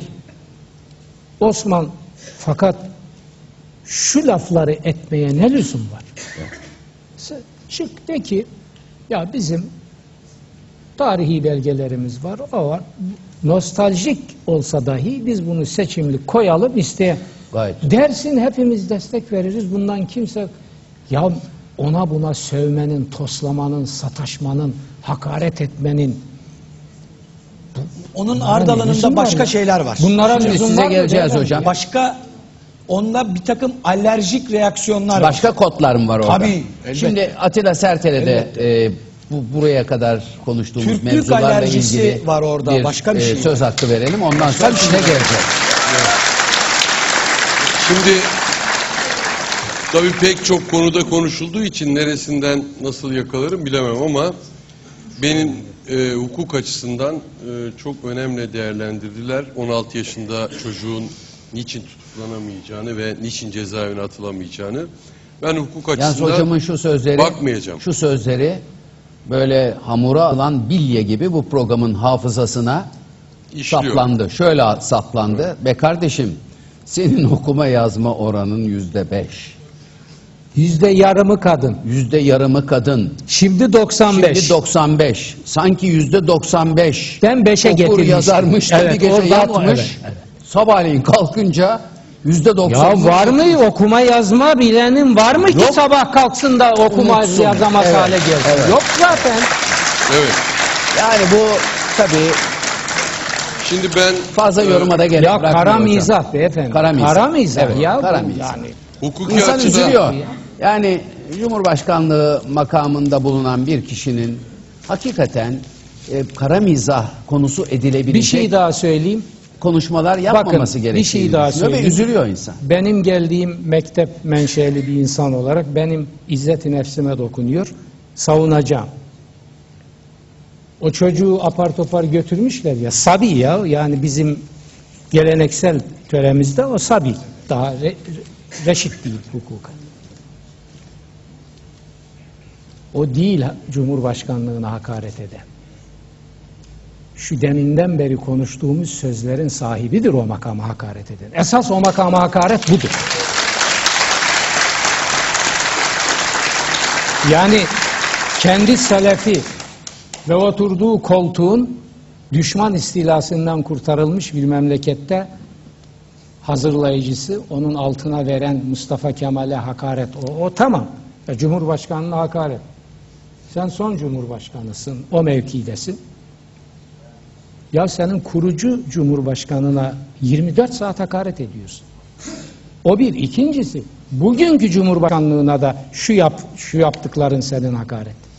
Yani bir sabah kalktık ki okuma Allah'ım ya Rabbim ya okuma yazma bilen var mıydı da okuma yazamaz hale geldi. Şimdi bu millet demez mi ya sen sen ne yapıyorsun kardeşim? Der der. Der. Ben Vallahi devam hocam, hocam? Der, der. yani öyle bir hale getirdiler ki ülkeyi Amerika'nın Colorado'sundaki 4000 e, nüfuslu Aspen e, kasabasından tutun da Güney Amerika'nın yoksul e, kasabalarına Güney Afrika Anayasa Mahkemesi Başkanı'na oradan da uzak doğuya kadar eskiden Türkiye'nin T'sini bile bilmeyen insanlar Türkiye'de olup bitenleri garip olaylar olarak birbirine anlatır oldu. Ama Türkiye'yi böyle tanımamaları lazım. Tanımamaları lazım tabii hocam. Böyle mi tanımalıydılar? Türkiye'nin çok büyük Çok kötü değerleri tanındı. var. Nasıl sileceğiz Türkiye bunları? coğrafyasının en güçlü ülkesi. Yüreğimizi yakıyor bunlar bizim. Evet, ben devam edebilir miyim Evet. hocam? Müsaadenizle. Evet. Şimdi 16 yaşındaki bir çocuğu tutuklayan bir iktidar aslında çocukların nezdinde ne hale gelmiş onu da gösteren bir tablo yaşanıyor Türkiye'de. Bir Berkin Elvan'dan, bir Mustafa Ali Tombul'dan, bir İsmail'den, Ali İsmail'den, bir Abdullah Yarın Ali Cömert'ten İsmail Korkmaz'ın Kayseri'de duruşması var. konuşması var. Onu da e, duyuralım e, Evet. seyircilerimize. Korkan Saygıyla da analım. onların cenazelerinin üzerinden korku vermek isteyen iktidar aslında o çocuklara rezil olmuş bir iktidardır. Aslında çocuklar olayın farkındadır. Ama iktidarın içinde bulunan AKP milletvekilleri de eğer birazcık vicdanları varsa bu yolsuzluk olaylarının içine karıştığı söylenen bakanların Yüce Divan'da aklanması için oylamaya evet deyip götürmek zorundadırlar bu ülkeyi. Bu ülkenin bir kere buna ihtiyacı vardır. İkincisi hocam söylüyor yüzde 95 okur yazar bir ülke diye bizim ülkemizi. Ben buna katılıyorum ama şunu da istatistiksel olarak vermek istiyorum. Türkiye'de kitap okuyan insanların sayısı yüzde dört buçuktur. Japonya'da bir Japon yılda 17 kitap okurken ortalamada 17-20 kitap okurken Türkiye'de 10 yılda bir kitap okunmaktadır. Aslında biz kitabın canına okuyan bir toplum olduk. Çünkü 12 Eylül döneminde silahla kitabı yan yana getiren ve bu iktidar döneminde de yayınlanmamış kitabı tutuklayıp yazanı içeri atan bir iktidarı yaşayan bir toplum bu. O nedenle bu toplumun yüzde dördü dergi okumaktadır. Yüzde yirmi ikisi gazete okumaktadır. Yüzde yirmi beşi radyo dinlemektedir. Yüzde 95'i de televizyon izlemektedir. Bir tek yüzde 95 televizyon izlenmekte de kalıyor. Ve toplumun büyük kesimi de televizyonlarda dizi filmleri, eğlence programlarını, yarışma programları gibi kendisini güncel hayattan koparan hadiseleri izlemektedir.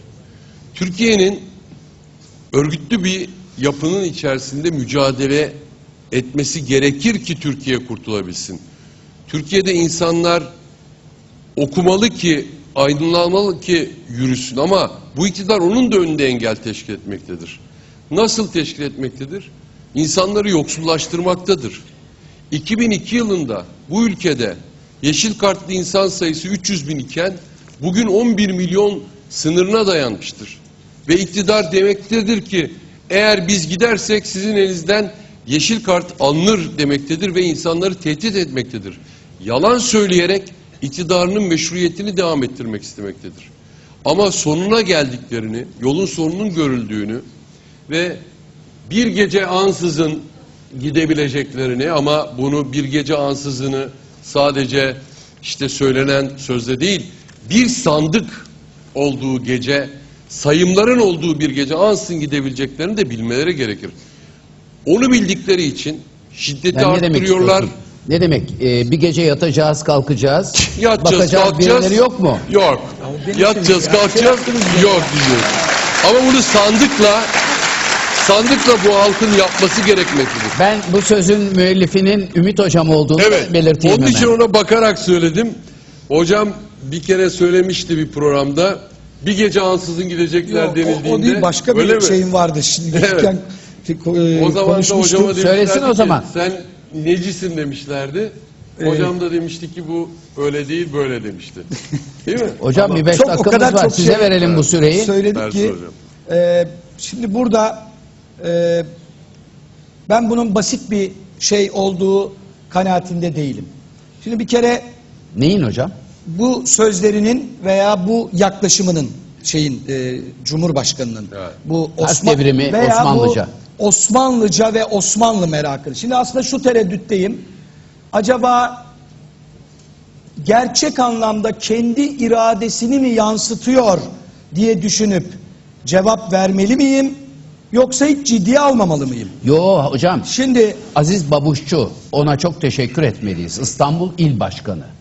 Bundan yaklaşık bir, bir buçuk yıl önce aynen şöyle söyledi. Biz ilk 10 yılda liberal paydaşlarımız, yoldaşlarımızla birlikte yan yana yürüdük. Çünkü ortak hedeflerimiz vardı. Biz o ortak hedefin bir bölümüne vardık. Artık onlarla yani önümüzdeki 10 yılda 2023 hedefini göstererek yollarımız ayrılacak. Onlarla yoldaş kastetmedim. olmayacağımız gibi onlar bizim karşı saflarımızda olacak. Çünkü bizim gideceğimiz hedef Osmanlı'yı ihya ve inşa etmektir dedi.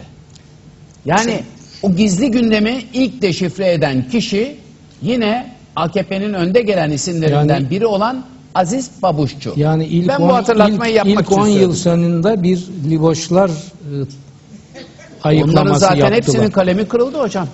hepsinin kalemi kırıldı. Ama şimdi birileri onları mal bulmuş mağribi gibi ekranlara kurup iki tane cümle söylüyor diye alkışlatıyorlar millete. Utanmadan. Ya bunlar yarın bunlar bunlar dansöz kıvırıyor. Bunlar yarın başka biri gelecek onun için kıvıracaklar. Şimdi Ya bunların bunların dönekliğinin, bunların yaptıkları şahsiyetsizliğin, haysiyetsizliğin hiçbir cezası yok mu tırnak içinde?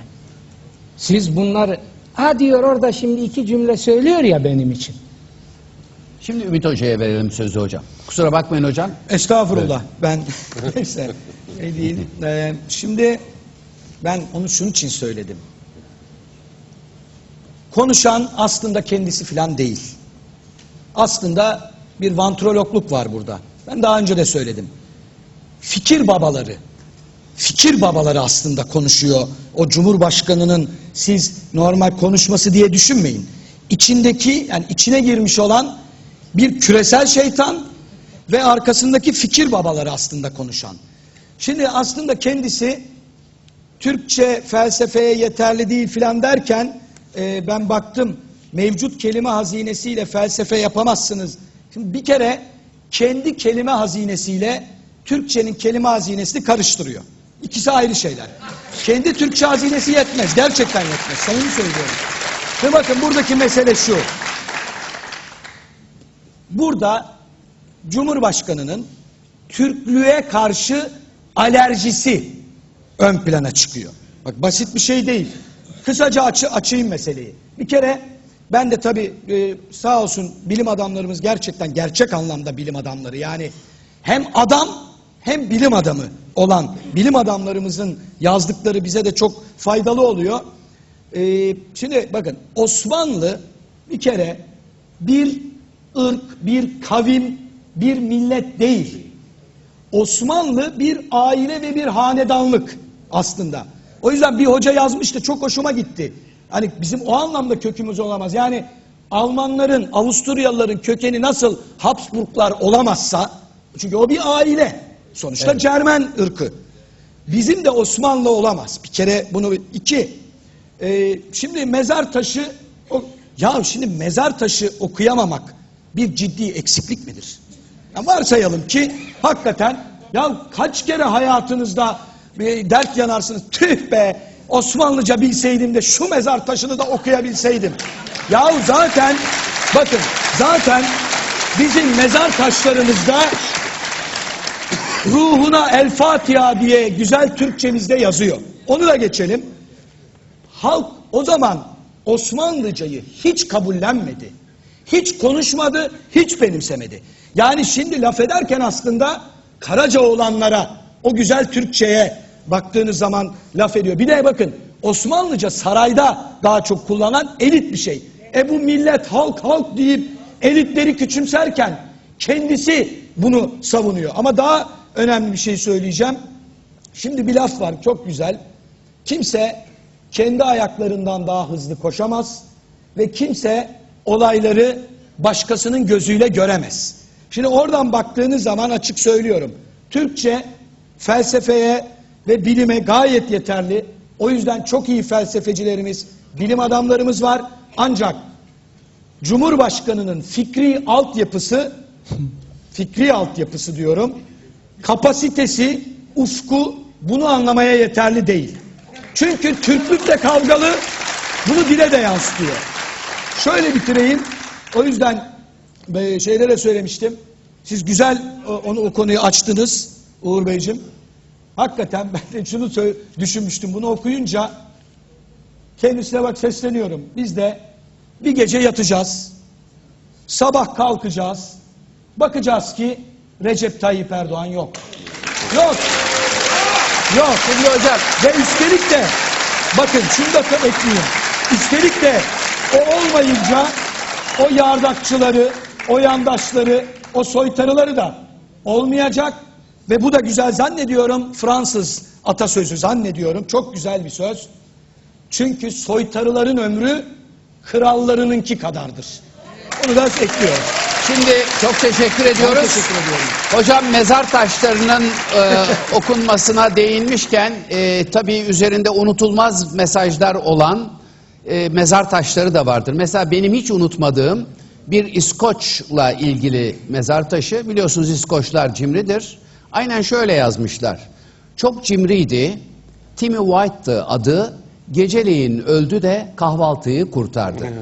Şimdi bir reklam arası sevgili seyirciler.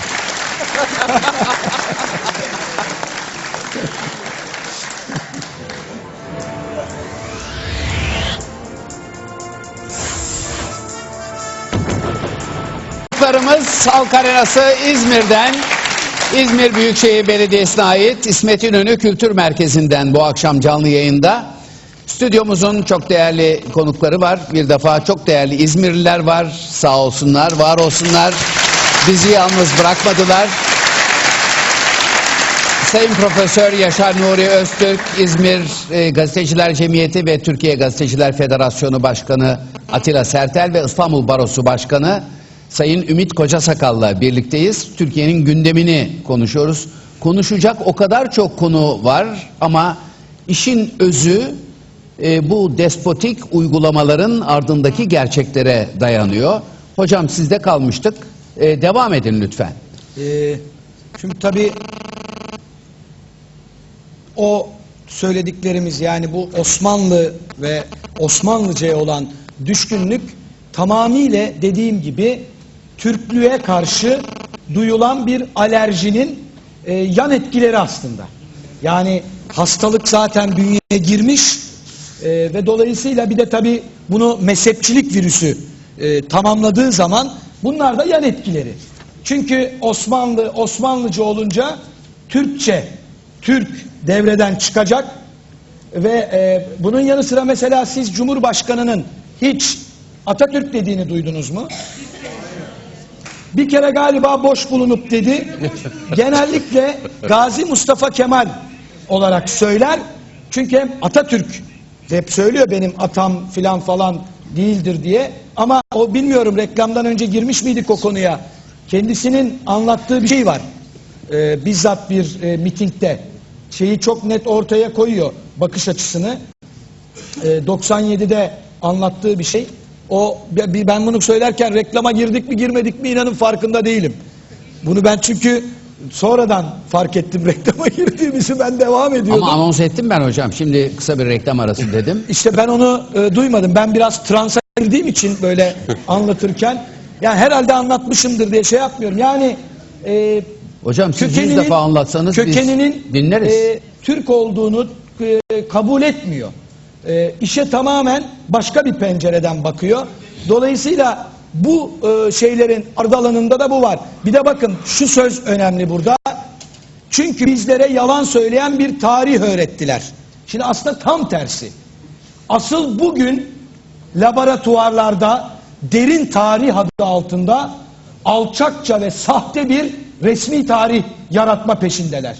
Bu kadar yalan, bu kadar iftira. İşte bakın bunların hepsi bir bütünün parçaları. Ee, Bunların hepsi bir milleti yok saymanın, Tarih- yüz yıllık bir kavganın, cumhuriyetle hesa- hesaplaşmanın bunlar parçaları. Diliyle oynayacak, eğitimiyle oynayacak, e, devrimlerle oynayacak. E, o yüzden mesela İnönü'ye sürekli saldırması, rahmetli İnönü'ye saldırması, e, açıktan yapamasa da dolaylı olarak Atatürk'e saldırması bu bakın kolektif vicdan, kolektif hafıza unutmaz. Şurada bir iki sene önce bizzat Atatürk'ü ve İnönü'yü hedef alarak iki ay yaş demesini bu toplum unutmaz ve gereğini yapar. Ben hocam kadar şu anlamda karamsar değilim dediklerine katılıyorum ama bakın hep söylediğim bir şey var. Bu millet şu anda toplu bir narkoz altında. Kandırılmış konumda. Dolandırılmış konumda. Şimdi e, Atilla Bey hani yüzde dört beş okuma oranından bahsetti. Bu kimin suçu? Asla halkın suçu değil. Onları işte deniyor makarnaya, kömüre, nohuta oy veriyor vesaire. Bakın eğer bu böyleyse bu insanlara bu eğitimi veremeyen hükümetlerin, iktidarların hatasıdır. Halkın bu anlamda bir kabahati yok. Dediğim gibi bir de toplu narkoz altında ama ben bu halkın, bu milletin, Türk milletinin sağduyusuna hep güvendim ve güvenmeye devam edeceğim. Batarsak da bu halkla batarız, çıkarsak da bu halkla çıkarız. Bu halk ne olup bittiğini bize düşen ısrarla, ısrarla ama halkı bilgilendirmeye, bilinçlendirmeye bu yalanların gerçeğini anlatmaya devam etmek. Buna inanın bu halk ne olup bittiğini anladığı anda hep söylüyorum bunu bir bir kamu vicdanı vardır. Bir kolektif vicdan vardır. Mesela bizim genel sekreterimiz sevgili Hüseyin Özbek bu yeni e, gösterime girdi ya bu e, bu da psikolojik harekatın bir parçası. Bu Ermeni e, sözde Ermeni soykırımını böyle e, şey yapan, Evet. ortaya koyan İsminden bahsetmeyelim hocam. Yo e, film belli şey belli. Bu da bir eleştiridir. İsminden bahsetsek ne olacak? Ama onun yazdığı yazıda şöyle söylüyor. Çok doğru. Öyle bir bu milletin öyle bir kolektif vicdanı var ki o vicdan devreye girdi ve gerçekten korkunç derecede düşük bir e, izlenme Evet, oranı. evet. Şimdi dolayısıyla bu millet hani vardı ya bize bir millet uyanıyor. Bakın bu millet zamanı gelince Bir gereğini uyanır. yapar. Bir uyanır. Atacağı tokat Tam bir uyanır. uyandığı zaman da yalnız atacağı tokat Pensilvanya'dan da Washington'dan da Brüksel'den de duyulacak. Geç olsun güç olmasın. Geç olmak diye bir şey söz konusu değil. O yüzden hiç kimse umutsuz olmasın. Hiç kimse umutsuz olmasın. Bunlar gidecek. Ulu Önder bir kere daha haklı çıkacak. O geldikleri gibi giderler. Her şeye uyarlanabilecek muhteşem bir şey. Sen gel dini tarumar et. Dini sömür. Darbe ticareti yap. Başörtüsü sömürüsü yap. Bunları yaparken ama cebini doldur. Ülkeyi soy soğana çevir. Ondan sonra hocamın dediği gibi utanmadan kendine bir de muhafazakar de. Ben gene hep söylüyorum. Muhafazakar filan değilsiniz siz. Siz muhafazaykarsınız. Sizin bütün derdiniz kar etmek. Dolayısıyla bunun da hesabını vereceksiniz. Ayrıca e, mezar taşlarını okumaya çok meraklı olanlar gitsinler. Her canlı bir gün ölümü tadacaktır. Evet. Bu da çok güzel. Ama gitsinler Değil mi önce sevgili hocam? Çanakkale Şehitleri Abidesi'nin hemen dibindeki ki o şehitler abidesinin aradan Çanakkale destanının yazılmasından 60 yıl geçtikten sonra bitirilmesinde ben Deniz'in ve ekip arkadaşlarımın naçizane katkıları var. Yoksa biz gittiğimizde o abidenin ne abidesi olduğuna dair bir tabela bile yoktu. Bir tabelası bile yoktu. İçim sızlamıştı ve gayretlerimizle sonuçta o abide tamamlandı. O abide hepimizin gurur kaynağıdır. Çünkü tarihin akışını değiştiren kahramanlık destanı o yani sınırlarına girdiğimde tüylerimi ürperten o yarımadada, o Çanakkale'de yaşanmıştır. Ve Anzaklar da orada yatıyor ve Ulu Önder Gayet tabii. böyle bir önder var mı? Analar, babalar onlara Tabii, seslenerek onlar da bizim olmayın, evladımızdır demişler. Onlar da artık bizim evlatlarımızdır ve evlatlarımız da bu milletin bağrında yatıyor. Yani böyle o mezar taşlarında şu yazar arkadaşlar. Hasan Kocaman, yaşı 18, Tunceli. Ahmet Öztürk, yaşı 20, Edirne. Mersin, Hakkari, Erzurum, Samsun, Sivas. Yani Türkiye yazar o mezar taşlarında. Mezar taşı okumaya çok meraklı olanlar gitsin, Orayı okusun çok doğru. önce orayı okusun. O destanı yazan kahramanların omuz omuza vererek omuz omuza vererek sen nereden geldin, sen nerelisin diye sormadan bu kutsal toprakları korumak için gencecik yaşlarında bedenlerini siper ettikleri bir kutsal diyardır. O mesaj çok büyüktür. Bugün Türkiye'yi bölmeye çalışanlar, bizi şucu bucu diye ayrıştırmaya çalışanlar, benim hakimim, benim şeyim diyerek halkın vergisiyle maaşını alanları halka karşı zulüm izlemeye, zulüm işlemeye zorlayanlar o taşları okusunlar ve derslerini alsınlar.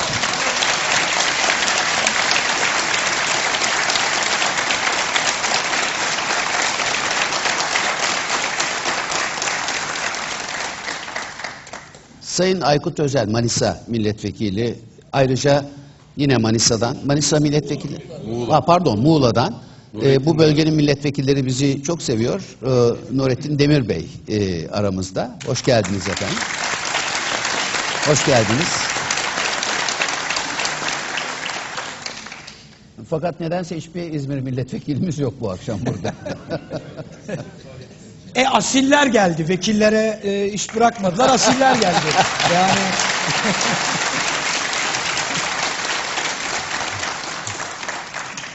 Özgür Özel bir şey söyleyecek mi acaba?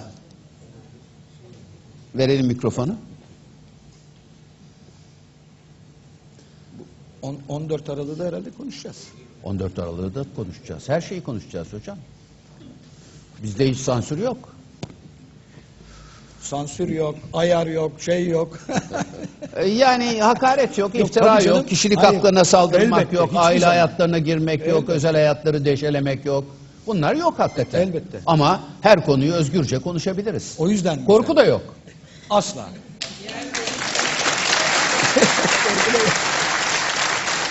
Evet Özgür. Bu programa defalarca konuk oldum. Konukluğu çok zevkli bir programdır. Bir kere inanılmaz izleniyor ve mesajlarınızı öyle birazcık suya sabuna dokunmaya başladığınızda karşınızdaki kıvranmıyor. Aksine keyif almaya başlıyor. Ülkenin gerçeklerini söylerken böyle bir ekran bulmak kolay değil ama ilk kez e, izleyici olarak ekran başında değil de böyle bir yerde e, salondan izliyorum. O da inanılmaz keyifli. Konukları takip etmek. Teşekkür ederiz. bizim açımızdan. Ee, şimdi Sayın e, Başkan'ın, Sayın Koca Sakal'ın ifadelerinden şöyle bir şeyi insan e, anlıyor. Eskiden hep AKP'nin bir gizli, gizli ajandası var mı? Onlar nereye geliyorlar? İşte bunu söyleyenlere komplo teorisyenleri dendi uzun süre. O ilk 10 yılı birlikte kol kola geçirdikleri özellikle bizler bunları söylerken hep komplo teorisi dediler. Ama tabii şimdi başbakan çıktı. Daha önce de bunu konuştuk. Restorasyon diyor. Yani eskinin eski haliyle aynen inşası. 100 yıllık parantez kapanacak, kapanacak. Aynen öyle söylüyor. Hatta daha ileri gidiyorlar. Daha ileri Ee, dönemin başbakanı diyor ki bu ülkeye 200 yıldır istikamet dayatıyorlar diyor. Bir bakıyorsunuz 200 yıl geriye yani bu adamın Mustafa'larla sorunu var biliyoruz. 200 yıl biri geriye gidince bir Mustafa daha çıkıyor. Şimdi Mustafa Kemal'le sorunu var. 200 yıl geride 1808 senedi ittifak var. İttifak senedi bu ülkenin ilk batılılaşma yani ondan ancak 29 yıl sonra Tanzimat Fermanı çıkacak ve Alemdar Mustafa Paşa Anadolu ve Rumeli ayanlarını toplamış ve ilk kez onların cihan padişahı dediği Abdülhamit'in yetkilerini sınırlayıp artık böyle tebaadan ilk kez bir vatandaşlık olmasa da hakları olan bir tarif yapmaya çalışıyor ve ilk kez bu ülkeyi başka bir yöne işte buna kızıyor diyor ki bu ülkeye 200 yıldır istikamet dayatıyorlar diyor ve bakıyorsunuz Cumhuriyeti ilan ettiği ve bütün devrimleri bugünkü konumuz olan harf devrimini yaptığı için Mustafa Kemal'le sorunu var. Bu ülkeyi çağdaşlaşma, batılılaşma, kul olmaktan çıkarma ile ilgili ilk kez bir yazılı evrak üreten Alemdar Mustafa Paşa ile de sorunu var. E bu kadar haksızlık ve bu kadar zulüm ve bu kadar hırsızlıktan sonra bence artık pa- hepimizin sevgili peygamberi Muhammed Mustafa ile de ciddi bir sorunu var bu adamın. Bunu açıkça görmek lazım.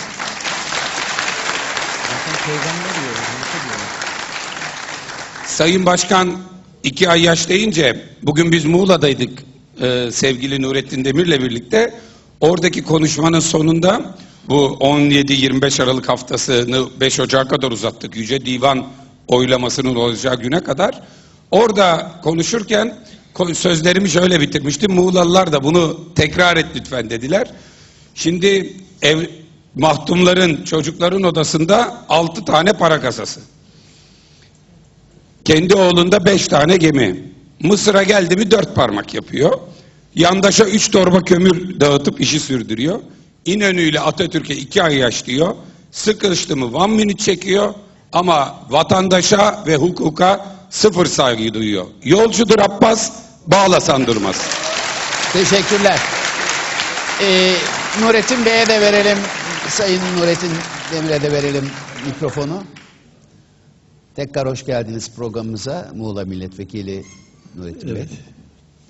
Teşekkür ediyorum. İyi akşamlar diliyorum ben de. Saygıdeğer konuşmacılar, Uğur Dündar kardeşimize her zaman zevkle izliyoruz sizleri tabii ki. Ee, İzmir'de olmaktan ben de mutluluk duyuyorum. Of. Bugün bir arkadaşlarımızın bir e, birinci yıl dönümü e, kaybedişimizin. O nedenle buraya gelmiştim ben de. E, Özgür kardeşimizi buraya bıraktım. Sonra dedim ki acaba ne yapıyorlar? Program büyük bir zevkle devam ediyormuş. E, ben de izleyeyim dedim. Teşekkür ederiz. Ee, Valla şimdi benim söyleyeceğim şey şu. Tabii ki madem geçmişe doğru bakıyorlar. e, Kurtuluş Savaşı'ndan sonra Türkiye Cumhuriyeti'nin geldiğimiz günde Türkiye'nin okuma yazma oranının yüzde beşi geçemediği, Osmanlıca ile geçemediği bir e, durumu e, unutmamak lazım. Yani e, Osmanlıca o zaman biliyorsunuz ki yani e, çok üst düzeyde bir dil. Yaşar Nuri hocamız halk- anlattı onu biraz evet, önce. Evet. E, dolayısıyla e, Atatürk e, yani ileri görüşlüğüyle e, Anadolu'nun bu kadar okuma yazmadan uzak yani bilimden, kültürden e, bunu gidermek için e, özellikle Latin alfabesine e, dönüş dönmüş olması çok büyük bir devrim tabii ki. Bu devrim hiçbir şekilde döndürülemeyecek. Ama bu arada tabii ki Osmanlıcayı öğrenmek isteyenler varsa bunları da e, zorlamadan, insanları ne bileyim işte bir e, zorlama altında olmadan yapılması lazım. Ama burada e, gerçekten Osmanlıca e, ısrarı varsa acaba ben diyorum ki geleceğe yönelik e, başka e, bir planları mı var diye insan endişe e, Çok teşekkür ederiz. Sağ olun. yapamıyor. Sağ olun. Dolayısıyla e, şimdiki bu e, devrimlerin, cumhuriyet devrimlerinin engellenmesi ya da e, yönün dönüştürülmeye çalışması bir plan dahilinde gidiyor. Özellikle emperyalizmin, Batı e, emperyalizminle birlikte e, Türkiye'nin tekrar çağdaş ve cumhuriyet devrimlerinin, cumhuriyet ilkelerinin e, yön değiştirmesinde büyük bir planın olduğunu e, halkımızda hissetmeye başladı. E, ben de aynı şekilde Özgür Özel'e de katılıyorum. E, 2015 e, Haziran ayında da e, dediği gibi Abbas yolcu e, diyorum. Ben de katılıyorum. Teşekkür E, ederiz. Peki, Sağ olun. Teşekkür ediyorum. Hocam şimdi bütün göstergeler Adalet ve Kalkınma Partisi'nin iktidardan gitmemesi ve bunun biraz önce de değindik bir saltanat düzeni halinde hatta babadan oğula geçebilecek bir yönetim anlayışıyla devam etmesinin arzulandığı izlenimini veriyor. Yani bazı yorumcular bu değerlendirmeyi yapıyor. Bazıları da diyor ki AKP dev bir şirket haline geldi. Yani bu şirketin devam etmesi lazım bir şekilde. Onun için her türlü baskıyı yapacaklar. Onun için anayasayı askıya alacaklar. Onun için anayasayı çiğneyecekler. Onun için zulmü sürdürecekler. Siz ne düşünüyorsunuz?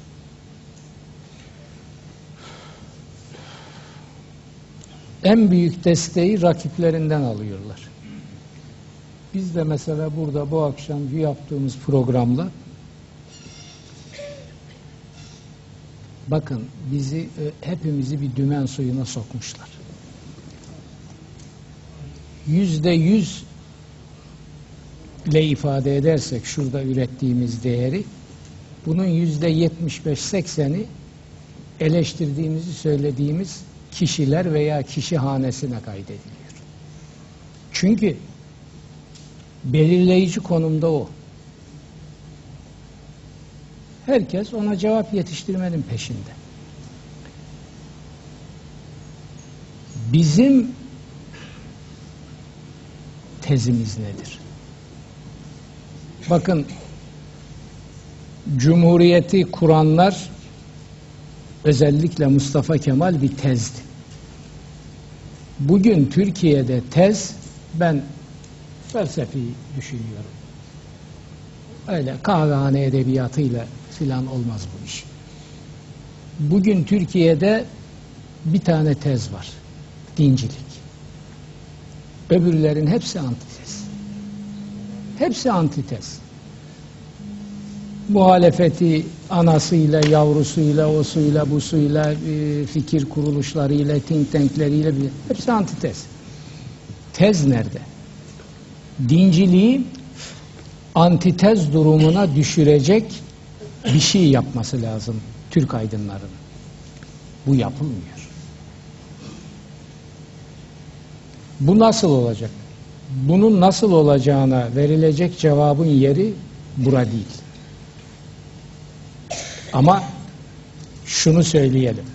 Bunun nasıl olacağına verilecek cevabı tarihin önüne koyacak adamların kendi sorumluluklarını yerine getirip gerekeni yapmaları lazım. Şimdi buradan ben tarihe seslenmek istiyorum. Nal toplamakla hiçbir yere kimse gidemez. İşte cumhuriyetçiyiz, Atatürkçüyüz. Biz Atatürk'ün gençliğe hitabesi, Atatürk'ün askerleriyiz falan. Ya bırak bu hikayeyi ya. Atatürk'ün askerleriyiz. Bütün bunlar nal toplama edebiyatının değişik ifadeleridir. Dinciliği antitez durumuna düşürecek bir tez koyacaksınız ortaya. O yok. Onu Türk aydınları bulup milletin ve tarihin önüne koymak zorundadırlar. O yok. O kadar yok ki dincilik gibi Allah'a, peygambere, akla aykırı. Onların hiçbirinden onay alamayacak. Bir çürük yapı tez olma mevkiini koruyor. Yani bacakları çürümüş bir sandalyenin üstünde bu tez olma mevkiini koruyor. Çünkü karşı tarafta tutar hiçbir şey yok. Öyle bir Ümit Koca sakalla, bir bilmem falancayla, üç tane, beş tane. Bunun bunun bir defa pusulasını ortaya koymak lazım. İstikamet pusulası, yön. Yön olmadan yol olmaz.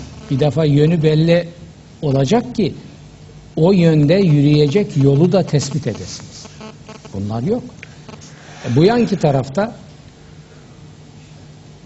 bu boşluk dinciliğin veya Emevi faşizminin benim çok kullandığım ifadesiyle kendini bir yani şurada konuştuklarımıza bakın akşamdan beri. Mihvere koyduğumuz zihniyetin baş mümessilleri. Ben 30 yıl üniversite hocalığı yapmış bir insan olarak Türkiye'de ve Türkiye dışında. Bunları bir imtihana tabi tutsam, hani Türkçe, Osman bilmem ne falan.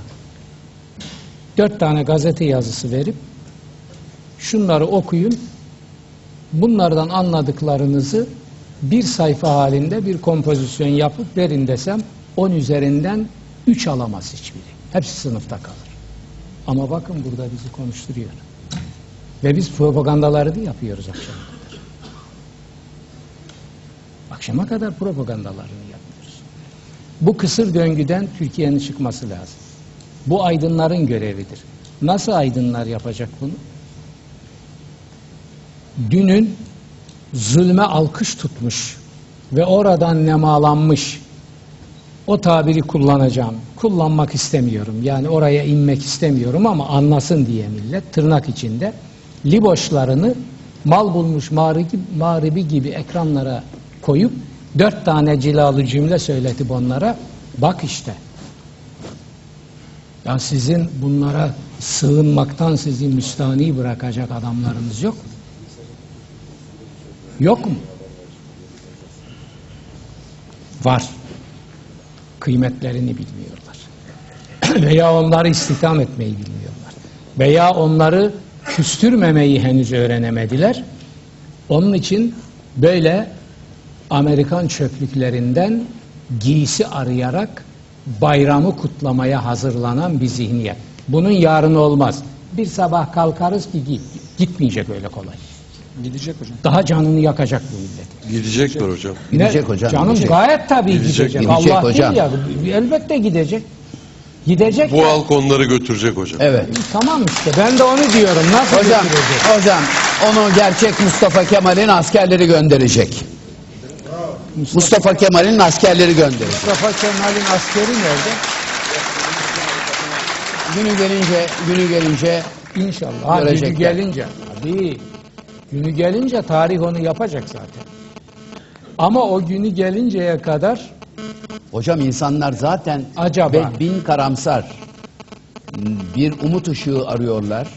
Siz de e, yastığa başını koymak üzere olan insanları konuşmanızda niyetiniz o değil. Biz sizi gayet iyi anlıyoruz. Ama e, biraz daha karamsar kılmak gibi bir Hayır, haksızlık hayır. e, yapmış olmayalım. hayır diyorum. karamsarlık diye bir şey benim kitabımda olsa ben burada olmam. Sağ olun. Ayaklarımı uzatır yatarım. Sağ ol. Yani ben şimdi Boğaz'da denizi seyretmek evinden ve semaverde çayımı içmek varken 70 sa 70 dakika rötarlı bir uçakla buraya yetişmek için neler çektiğimi biliyorsun sen Çok telefonlarla teşekkür ediyoruz konuştuk. hocam. Ha. Demek ki umutsuzluk ve karamsarlık yok. Ama milleti aldatmak yok. Parmağını gözünün içine sokarak gerçeği söyleyeceksin. Değil mi? Evet hocam. Ha ben onu yapıyorum. Eğer yaparken bazı taktik hataları yapıyorsam kusura bakmayın Estağfurullah ben de olur mu insanım hocam? yaparım. Estağfurullah, estağfurullah. Ama Hocam sizin yağma her sözünüzün başımızın üstünde yeri var. Olmaz. Hakikaten e, hocam İstanbul'dan kalktı, havaalanlarında uzun süre bekledi. E, çok şükür sağlığı e, gayet yerinde. Hocamızı sık sık böyle sağlıklı ve özlediğimiz e, yorumları yaparken görmek hem beni hem de siz konuklarımızı ve tüm Halk TV seyircilerini fevkalade mutlu ediyor. Allah size çok uzun ve sağlıklı ömürler versin. Bu düşüncelerinizi her zaman bizimle paylaşın hocam. Ee, Ümit Koca Sakal Uğur Hoca Bey, itiraz bir- etti. Uğur Bey bir müsaade olur mu?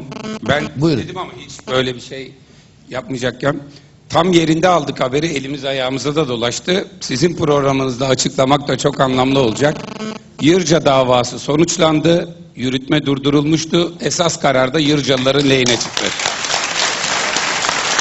Şimdi şimdi beni biraz önce Yırca'nın değerli muhtarı aradı. Beni de aramış. Ben zannettim ki programın e, yayınından haberdar değil. Yanlışlıkla arıyor. Ben de şimdi kendisini buradan e, arıyorum. Demek ki o haberi vermek üzere bizi aradı. Önce bizimle paylaşmak Evet. istedi.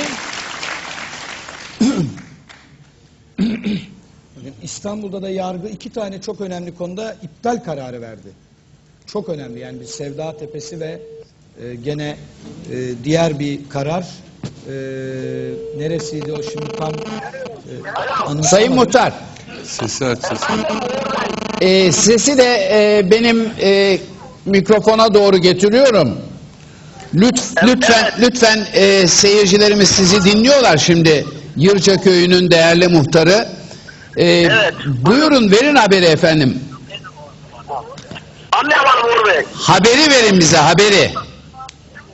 E, haber doğru. Gayet tabii doğru. Evet bizi ilettik. Peki, ya, az önce köydeki- köydeki- Pardon. Köydeki etkisi ne oldu efendim? Köyde şu anda ateş yaktık köy meydanına kutlama yapıyoruz. Oo Yırca'da bayram var.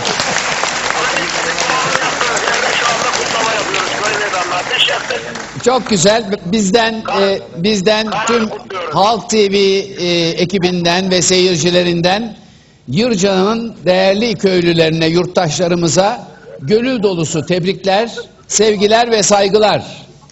Teşekkür ederim Uğur Bey. Bütün köy halkı dinliyor zaten. Sizi de mikrofona verdim ben. Yaşasın muhtarımız! Yaşasın! Gerçekten on numara yurttaşlar. Yurttaş dediğin demokratik haklarının bilincinde olan, yasalara saygılı, yurttaş dediğin budur. Bir, bir daha bir daha tezahürat yapın duyalım. Bir daha tezahürat arkadaşlar. Canlı yayındayız.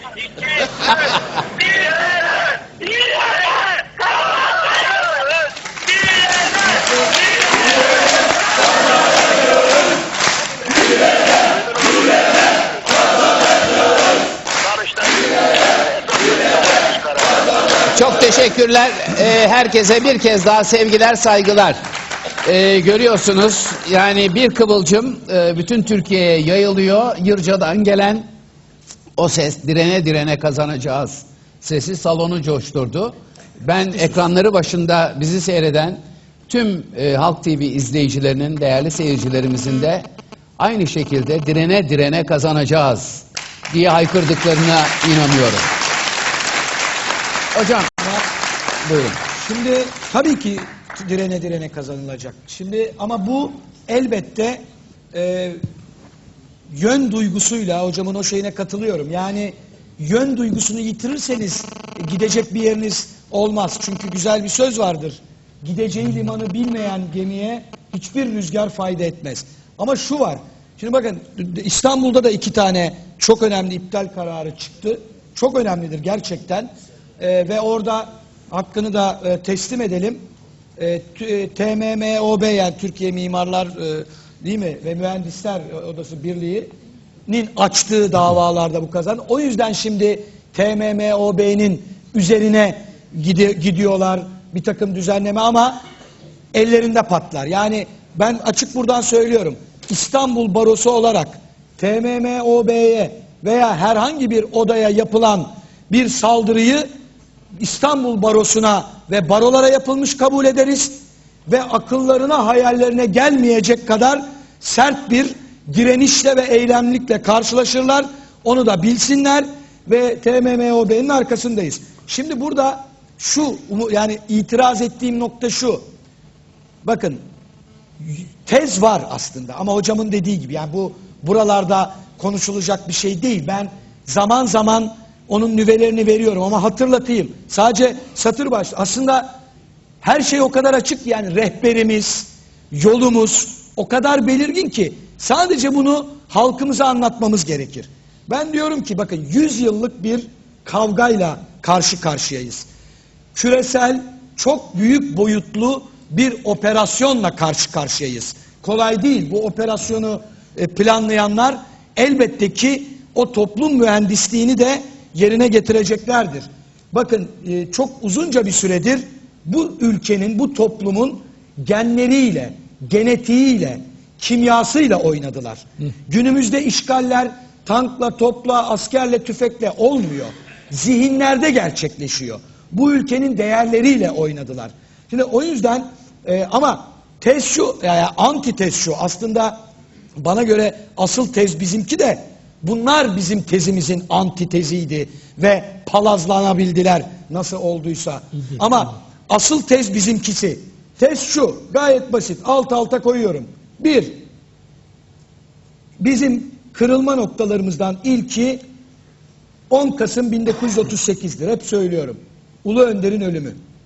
Ulu Önder'in ölümüyle beraber Cumhuriyet devrimi yarım kaldı. Biz bunun sıkıntılarını yaşıyoruz. Yarım kalan bir devrimden bahsediyoruz. Dolayısıyla aslında ana tez yarım kalan bu devrimi tamamlamak. Yani biz henüz orta çağla olan hesaplaşmamızı bitiremedik ve tamamlayamadık. Köy enstitüleri kapatılmasaydı bugün başka şeyleri konuşuyor nasıl olacaktık. Dolayısıyla bravo hocam. Ya. Ee, şimdi nasıl peki? Bunun peki devamı ne? Şu. Türkiye'ye atılan üç tane virüsü reddetmek ve bunun aşısını geliştirmek. Aşısı da var. Bulundu. Müjdeler olsun. Üç virüs ne? Geçenlerde de konuştuk. Ben de nerede ne konuştum onu da unut- unutuyorum. Burada mı konuştuk? Bir- Genellikle o burada konuşuyorsunuz virüs, hocam. bir- Oralarda konuşturuyorlar çünkü sizi. Etnisite virüsü. Etnik virüs. Etnisite virüsü.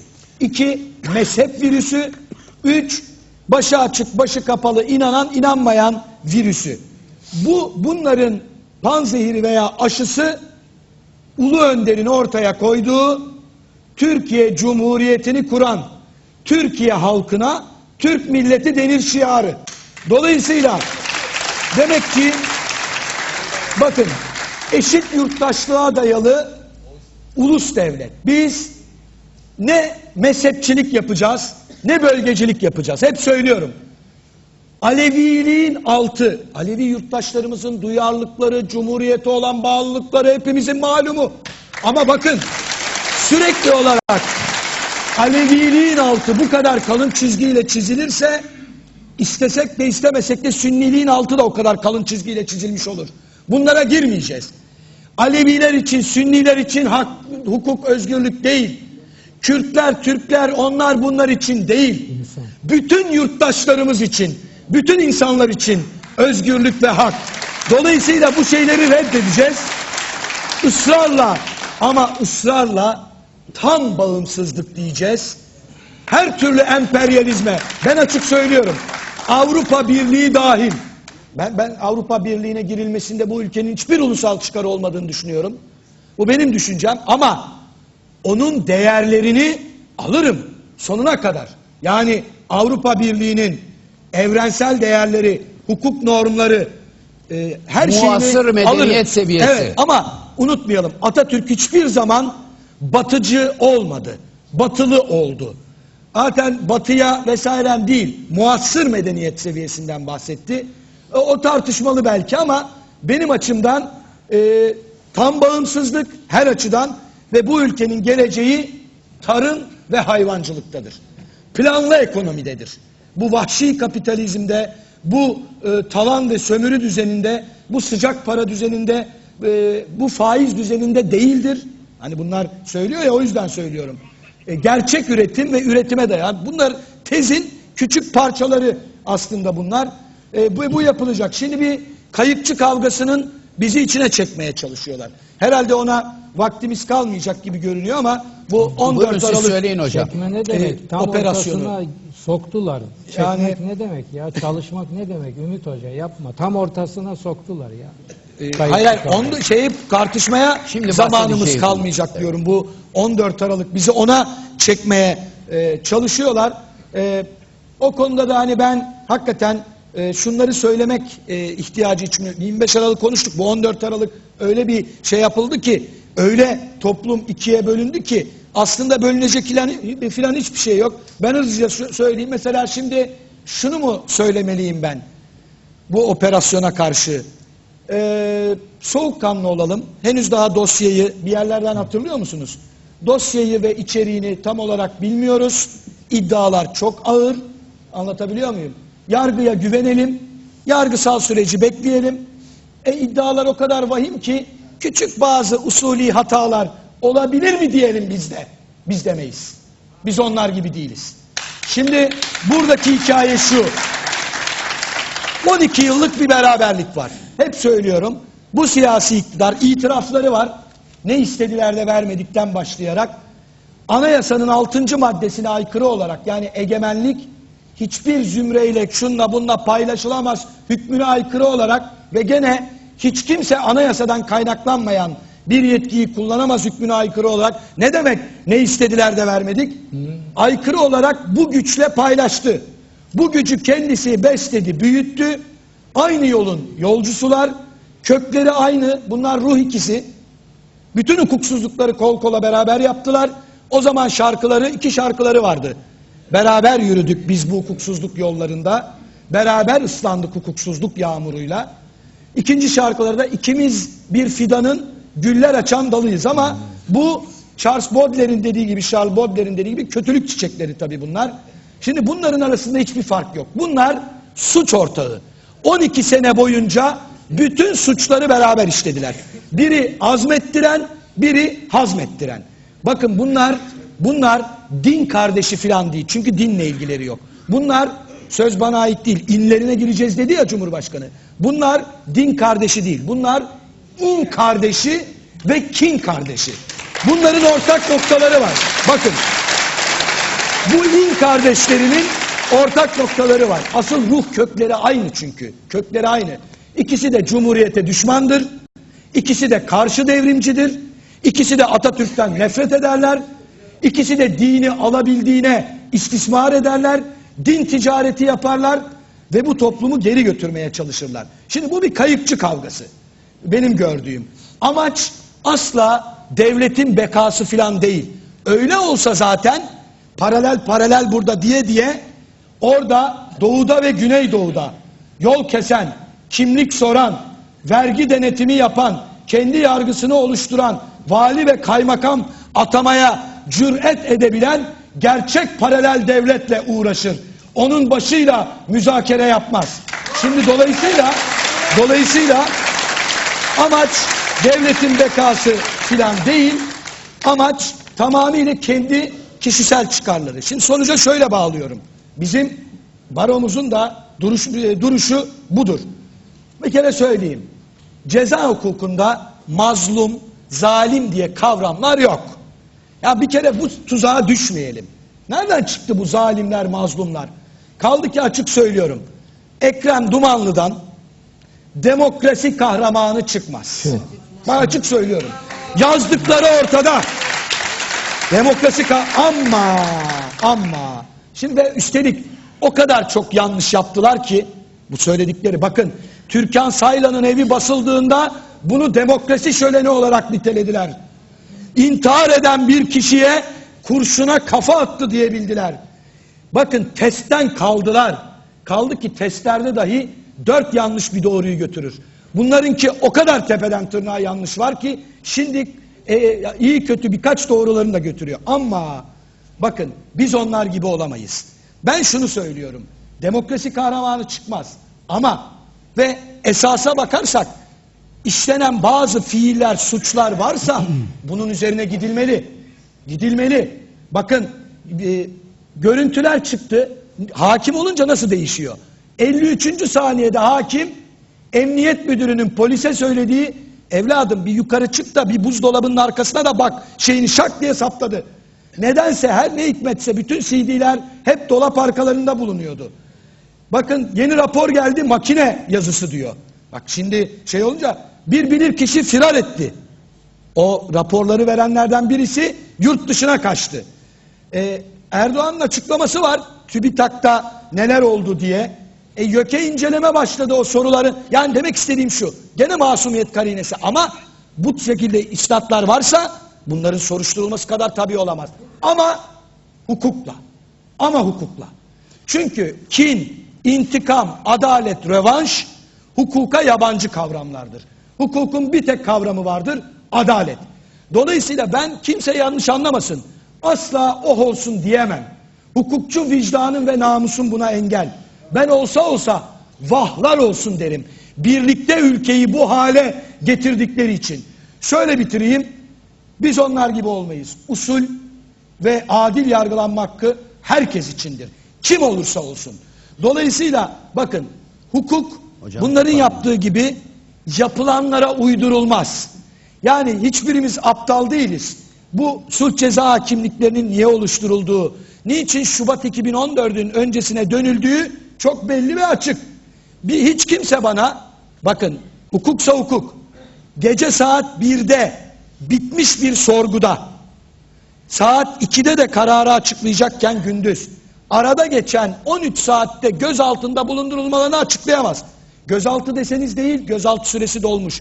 Tutuklama deseniz daha henüz karar verilmemiş. Şimdi bunlara da susup oturmayız biz. Ee, e, adalet adına, hukuk adına oturmayız. Teşekkür ediyorum Hukuk hocam. çok özür dilerim. Son bir şey. Hukuk yapılana uydurulmaz burada olduğu gibi. Yapılacak işlemler hukuka uygun olur. İşte hukuk kendilerine lazım oldu. Biz gene 6 sene önce neredeysek oradayız. Onların da bu usul haklarını sonuna kadar savunacağız. Ama yarın bir gün bu iktidara da bu hukuk lazım olacak. Ama hiç merak etmişler. O zaman da gene biz orada olacağız. Evet. Teşekkür ediyorum. Hocam biz tabii hukukçu değiliz. Biz gazeteciyiz ve gazeteciler e, olaylara evrensel meslek ilkeleri açısından bakar. Dün de öyle bakıyorduk, bugün de öyle bakıyoruz. Dün bu faşizmin mağduriyetini yaşamış kişilerden biriyim ben. Hadi beni geçtik. Cezaevinde kalan değerli meslektaşlarımızdan Ahmet Şık bizim ortak görüşümüzü açıkladı. Dün yapılan faşizmdi, bugün yapılan da faşizmdir. Faşizme karşı durmak erdemdir. Biz dün de hukukun üstünlüğünü savunuyorduk. Bugün de hukukun Tamam ama bunu mazlum savunacağız. edebiyatı yapmadan Hayır, yapmak lazım. biz faşizme Çünkü karşı gerçek durmanın anlamda mazlumlara yazık. nereden gelirse gelsin faşizme karşı durmanın Usul erdem olduğuna ve şey hatalarına hiç e, aynı şekilde Değil mi. Atilla Sertel? Ama Evet. Uğur Beyciğim Türkiye bu iki suç ortağı var ya bunlardan birini veya diğerini tercih Hayır. etmek zorunda değil. Hayır, İkisi Türkiye'yi birlikte bir bu hale tercih- getirdiler. Türkiye'nin bu ikisinden de kurtulması gerekiyor. Hiç merak etmesinler. Bu ikisini de bu millet bu deliğe süpürecek. Hocam Onu söylüyorum. Biz biz gazeteciler, siz vicdanlı hukukçular Evet. bugünün bugünün Ama o olsun da demiyorum. zalimleri yarın hukukun üstünlüğüne ihtiyaç duyduklarında Evet. Kendileri bir mağduriyet yaşarlarsa, bir haksız suçlamaya maruz kalırlarsa onların da haklarının savunucusu olacak. Kesin. İstanbul Barosu bu konuda. Bunu her zaman söylüyoruz. Evet. Ama Biz de kayıpçı kinle, kavgasının tarafı biz de olmayız. kinle, Bu nefretle, kayıpçı kavgasının öfkeyle, intikam olmayız. duygusuyla asla Biz bir davranış biz sergilemeyiz. insanlığa bakarken, insanlığa yaklaşırken insanların dili, dini, rengi, ırkı, mezhebi ile yaklaşmayız. Biz insana insan olduğu için önce saygı duyar ve insanlığın kardeşliğini savunuruz. İnsanlar içinde hakkın, hukukun ve demokrasinin eşit olmasını savunuruz. Bu insanlık için. Meslek ilke ve ahlakı açısından baktığımız zaman da biz bizim gibi düşünmeyen arkadaşların da yazma, çizme, söyleme hakkını sonuna kadar savunan insanlarız. Böyle olması gerektiğini düşünürüz. Voltaire'in sözü benim gibi düşünmüyorsun ve ben senin düşüncelerine olduğu gibi karşıyım ama senin düşüncelerinin yaşaması için canımı bile veririm demesi bunun çok e, anlamlı bir Atilla son ifadesidir. bir dakikaymış. Yaşar Son bir dakikada bitirelim. şunu söyleyeyim ben. Ee, yani en az konuşan insan olarak şunu söyleyeyim. 2015 yılının 2015 yılının bu ülkeye kardeşliği, barışı, insan hak ve özgürlüklerini, adaleti, üretimi, yoksulluktan kurtaran bir iktidarı getirmesini diliyorum. Ama dileklerle olmayacağını da çok iyi biliyorum. Bunun için de buradan halkın bu konuda çok duyarlı olmasını, dayanışma içinde olmasını, muhalefete muhalefet etmek yerine muhalif güçlerin birleşerek bu zam, zulüm ve kıyım iktidarını yok etmesini diliyorum. Peki. Çok teşekkürler. Yine ben İsmail Dükel arkadaşımdan bir iki dakika rica edeceğim. Bir abisi olarak o kadar hakkım olduğunu düşünüyorum. Buyurun hocam son sözler sizin. Evet bir, biraz mıncıkladım. Nihayet e, konuşturdum bak. Yani diyorsunuz Vallahi ki bravo hocam. hemen daldı. Mıncıklamadan olmaz. Bu varlığın kanunu. Böyle. En güzel sesli bülbül bile olsa bir şekilde canı yanacak ki ötü versin. Evet. Şimdi Kurtuluş Savaşı'nı yaptık. Bunun ikinci kısmı aydınlanma savaşıydı. Yani Atatürk iki ayaklı bir savaş verdi. Aydınlanma savaşını tamamlayamadan bu dünyadan ayrıldı. Yaratıcının takdiri oymuş. Şimdi bizim aydınlanma savaşının eksik kalan kısımlarını tamamlamamız lazım. Ben e, Allah ile aldatma kitabı çıktığı zaman sırf şu söylediğime ışık tutsun diye bunu veriyorum. Defalarca söyledim. Ahmet Necdet Sezer telefonda bana dedi ki siz bu kitapla Cumhuriyet'in manifestosunu yazdınız. İşte onu ben öyle anlıyorum. Evet. Aydınlanma savaşında eksik kalanların tamamlanması lazım. Bir mesajım daha var. Aydınlanma savaşını eğer hedefine vardıracaksak bu millet bilsin ki inansa da inanmasa da sırf rasyonel olarak düşünelim. Kur'an'dan gerekli koordinatları alacak. Kur'an'dan koordinat almadan bu ülkede aydınlanma savaşını hedefine vardırmak mümkün değil. Çok teşekkür Yoksa böyle okuduğu gazete yazılarını anlamayan adamların önünde pestile döneriz. Anlıyoruz hocam. Hah. Çok bunu, teşekkürler. Bunu, bunu da Çok teşekkürler hocam. Sevgili seyirciler, İzmirlilere özellikle bir haberimiz daha var. Ee, en e, müjdeli haber Yırca'dan geldi ve Yırca davası o Yırca köyünün bütün demokratik haklarının ve yurttaşlık bilincinin en üst düzeydeki örneklerini sergileyen e, köylüleri lehine sonuçlandı. Yırca'yı bir kez daha kutluyoruz. Hakikaten Yırca davasının köylüler lehine sonuçlanması bir demokrasi zaferidir, hukuk zaferidir. O nedenle yürekten e, kutluyoruz onları. Ayrıca İzmir'in bir de Altın Ordusu var. Türkiye'nin Cumhuriyetimizle yaşıt kulübü Altın Ordu ve onun kurucusu, çok değerli kurucusu merhum Sait Altınordu'nun heykeli yarın saat 11'de Alsancak Gar karşısında dikiliyor. Ee, coşkulu bir e, tören olacak zannediyorum. Ve Altınordu Kulübü'nün başarılarını lütfen dikkatle izleyin. O başarılar bundan böyle de katlanarak devam edecek. Altınordu'yla gurur duyuyoruz. Evet. Konuklarımıza Sayın Profesör Yaşar Nuri Öztürk, Sayın Atilla Sertel ve Sayın Ümit Kocasakal'a çok teşekkür ediyoruz. Salonumuzda bizi bu dakikaya kadar sürekli destekleyen, deyim yerindeyse soluk almadan e, dinleyen, hepsi çok çok değerli, tek tek çok değerli konuklarımıza da İzmirlilere de çok teşekkür ediyorum. Halk TV Teknik Müdürü Erdem Yıldırım, Halk TV Ege sorumlusu Erdal İrfan, kameraman kardeşlerim Mithat Girgin, Gergin, İsmail Güçlü, Ozan Kıbıl, Emre Kıbıl ve Bülent Akboğa'ya da emekleri nedeniyle çok teşekkür ediyorum. Hepinize güzel geceler, mutlu yarınlar diliyorum. Sevgiyle kalın efendim.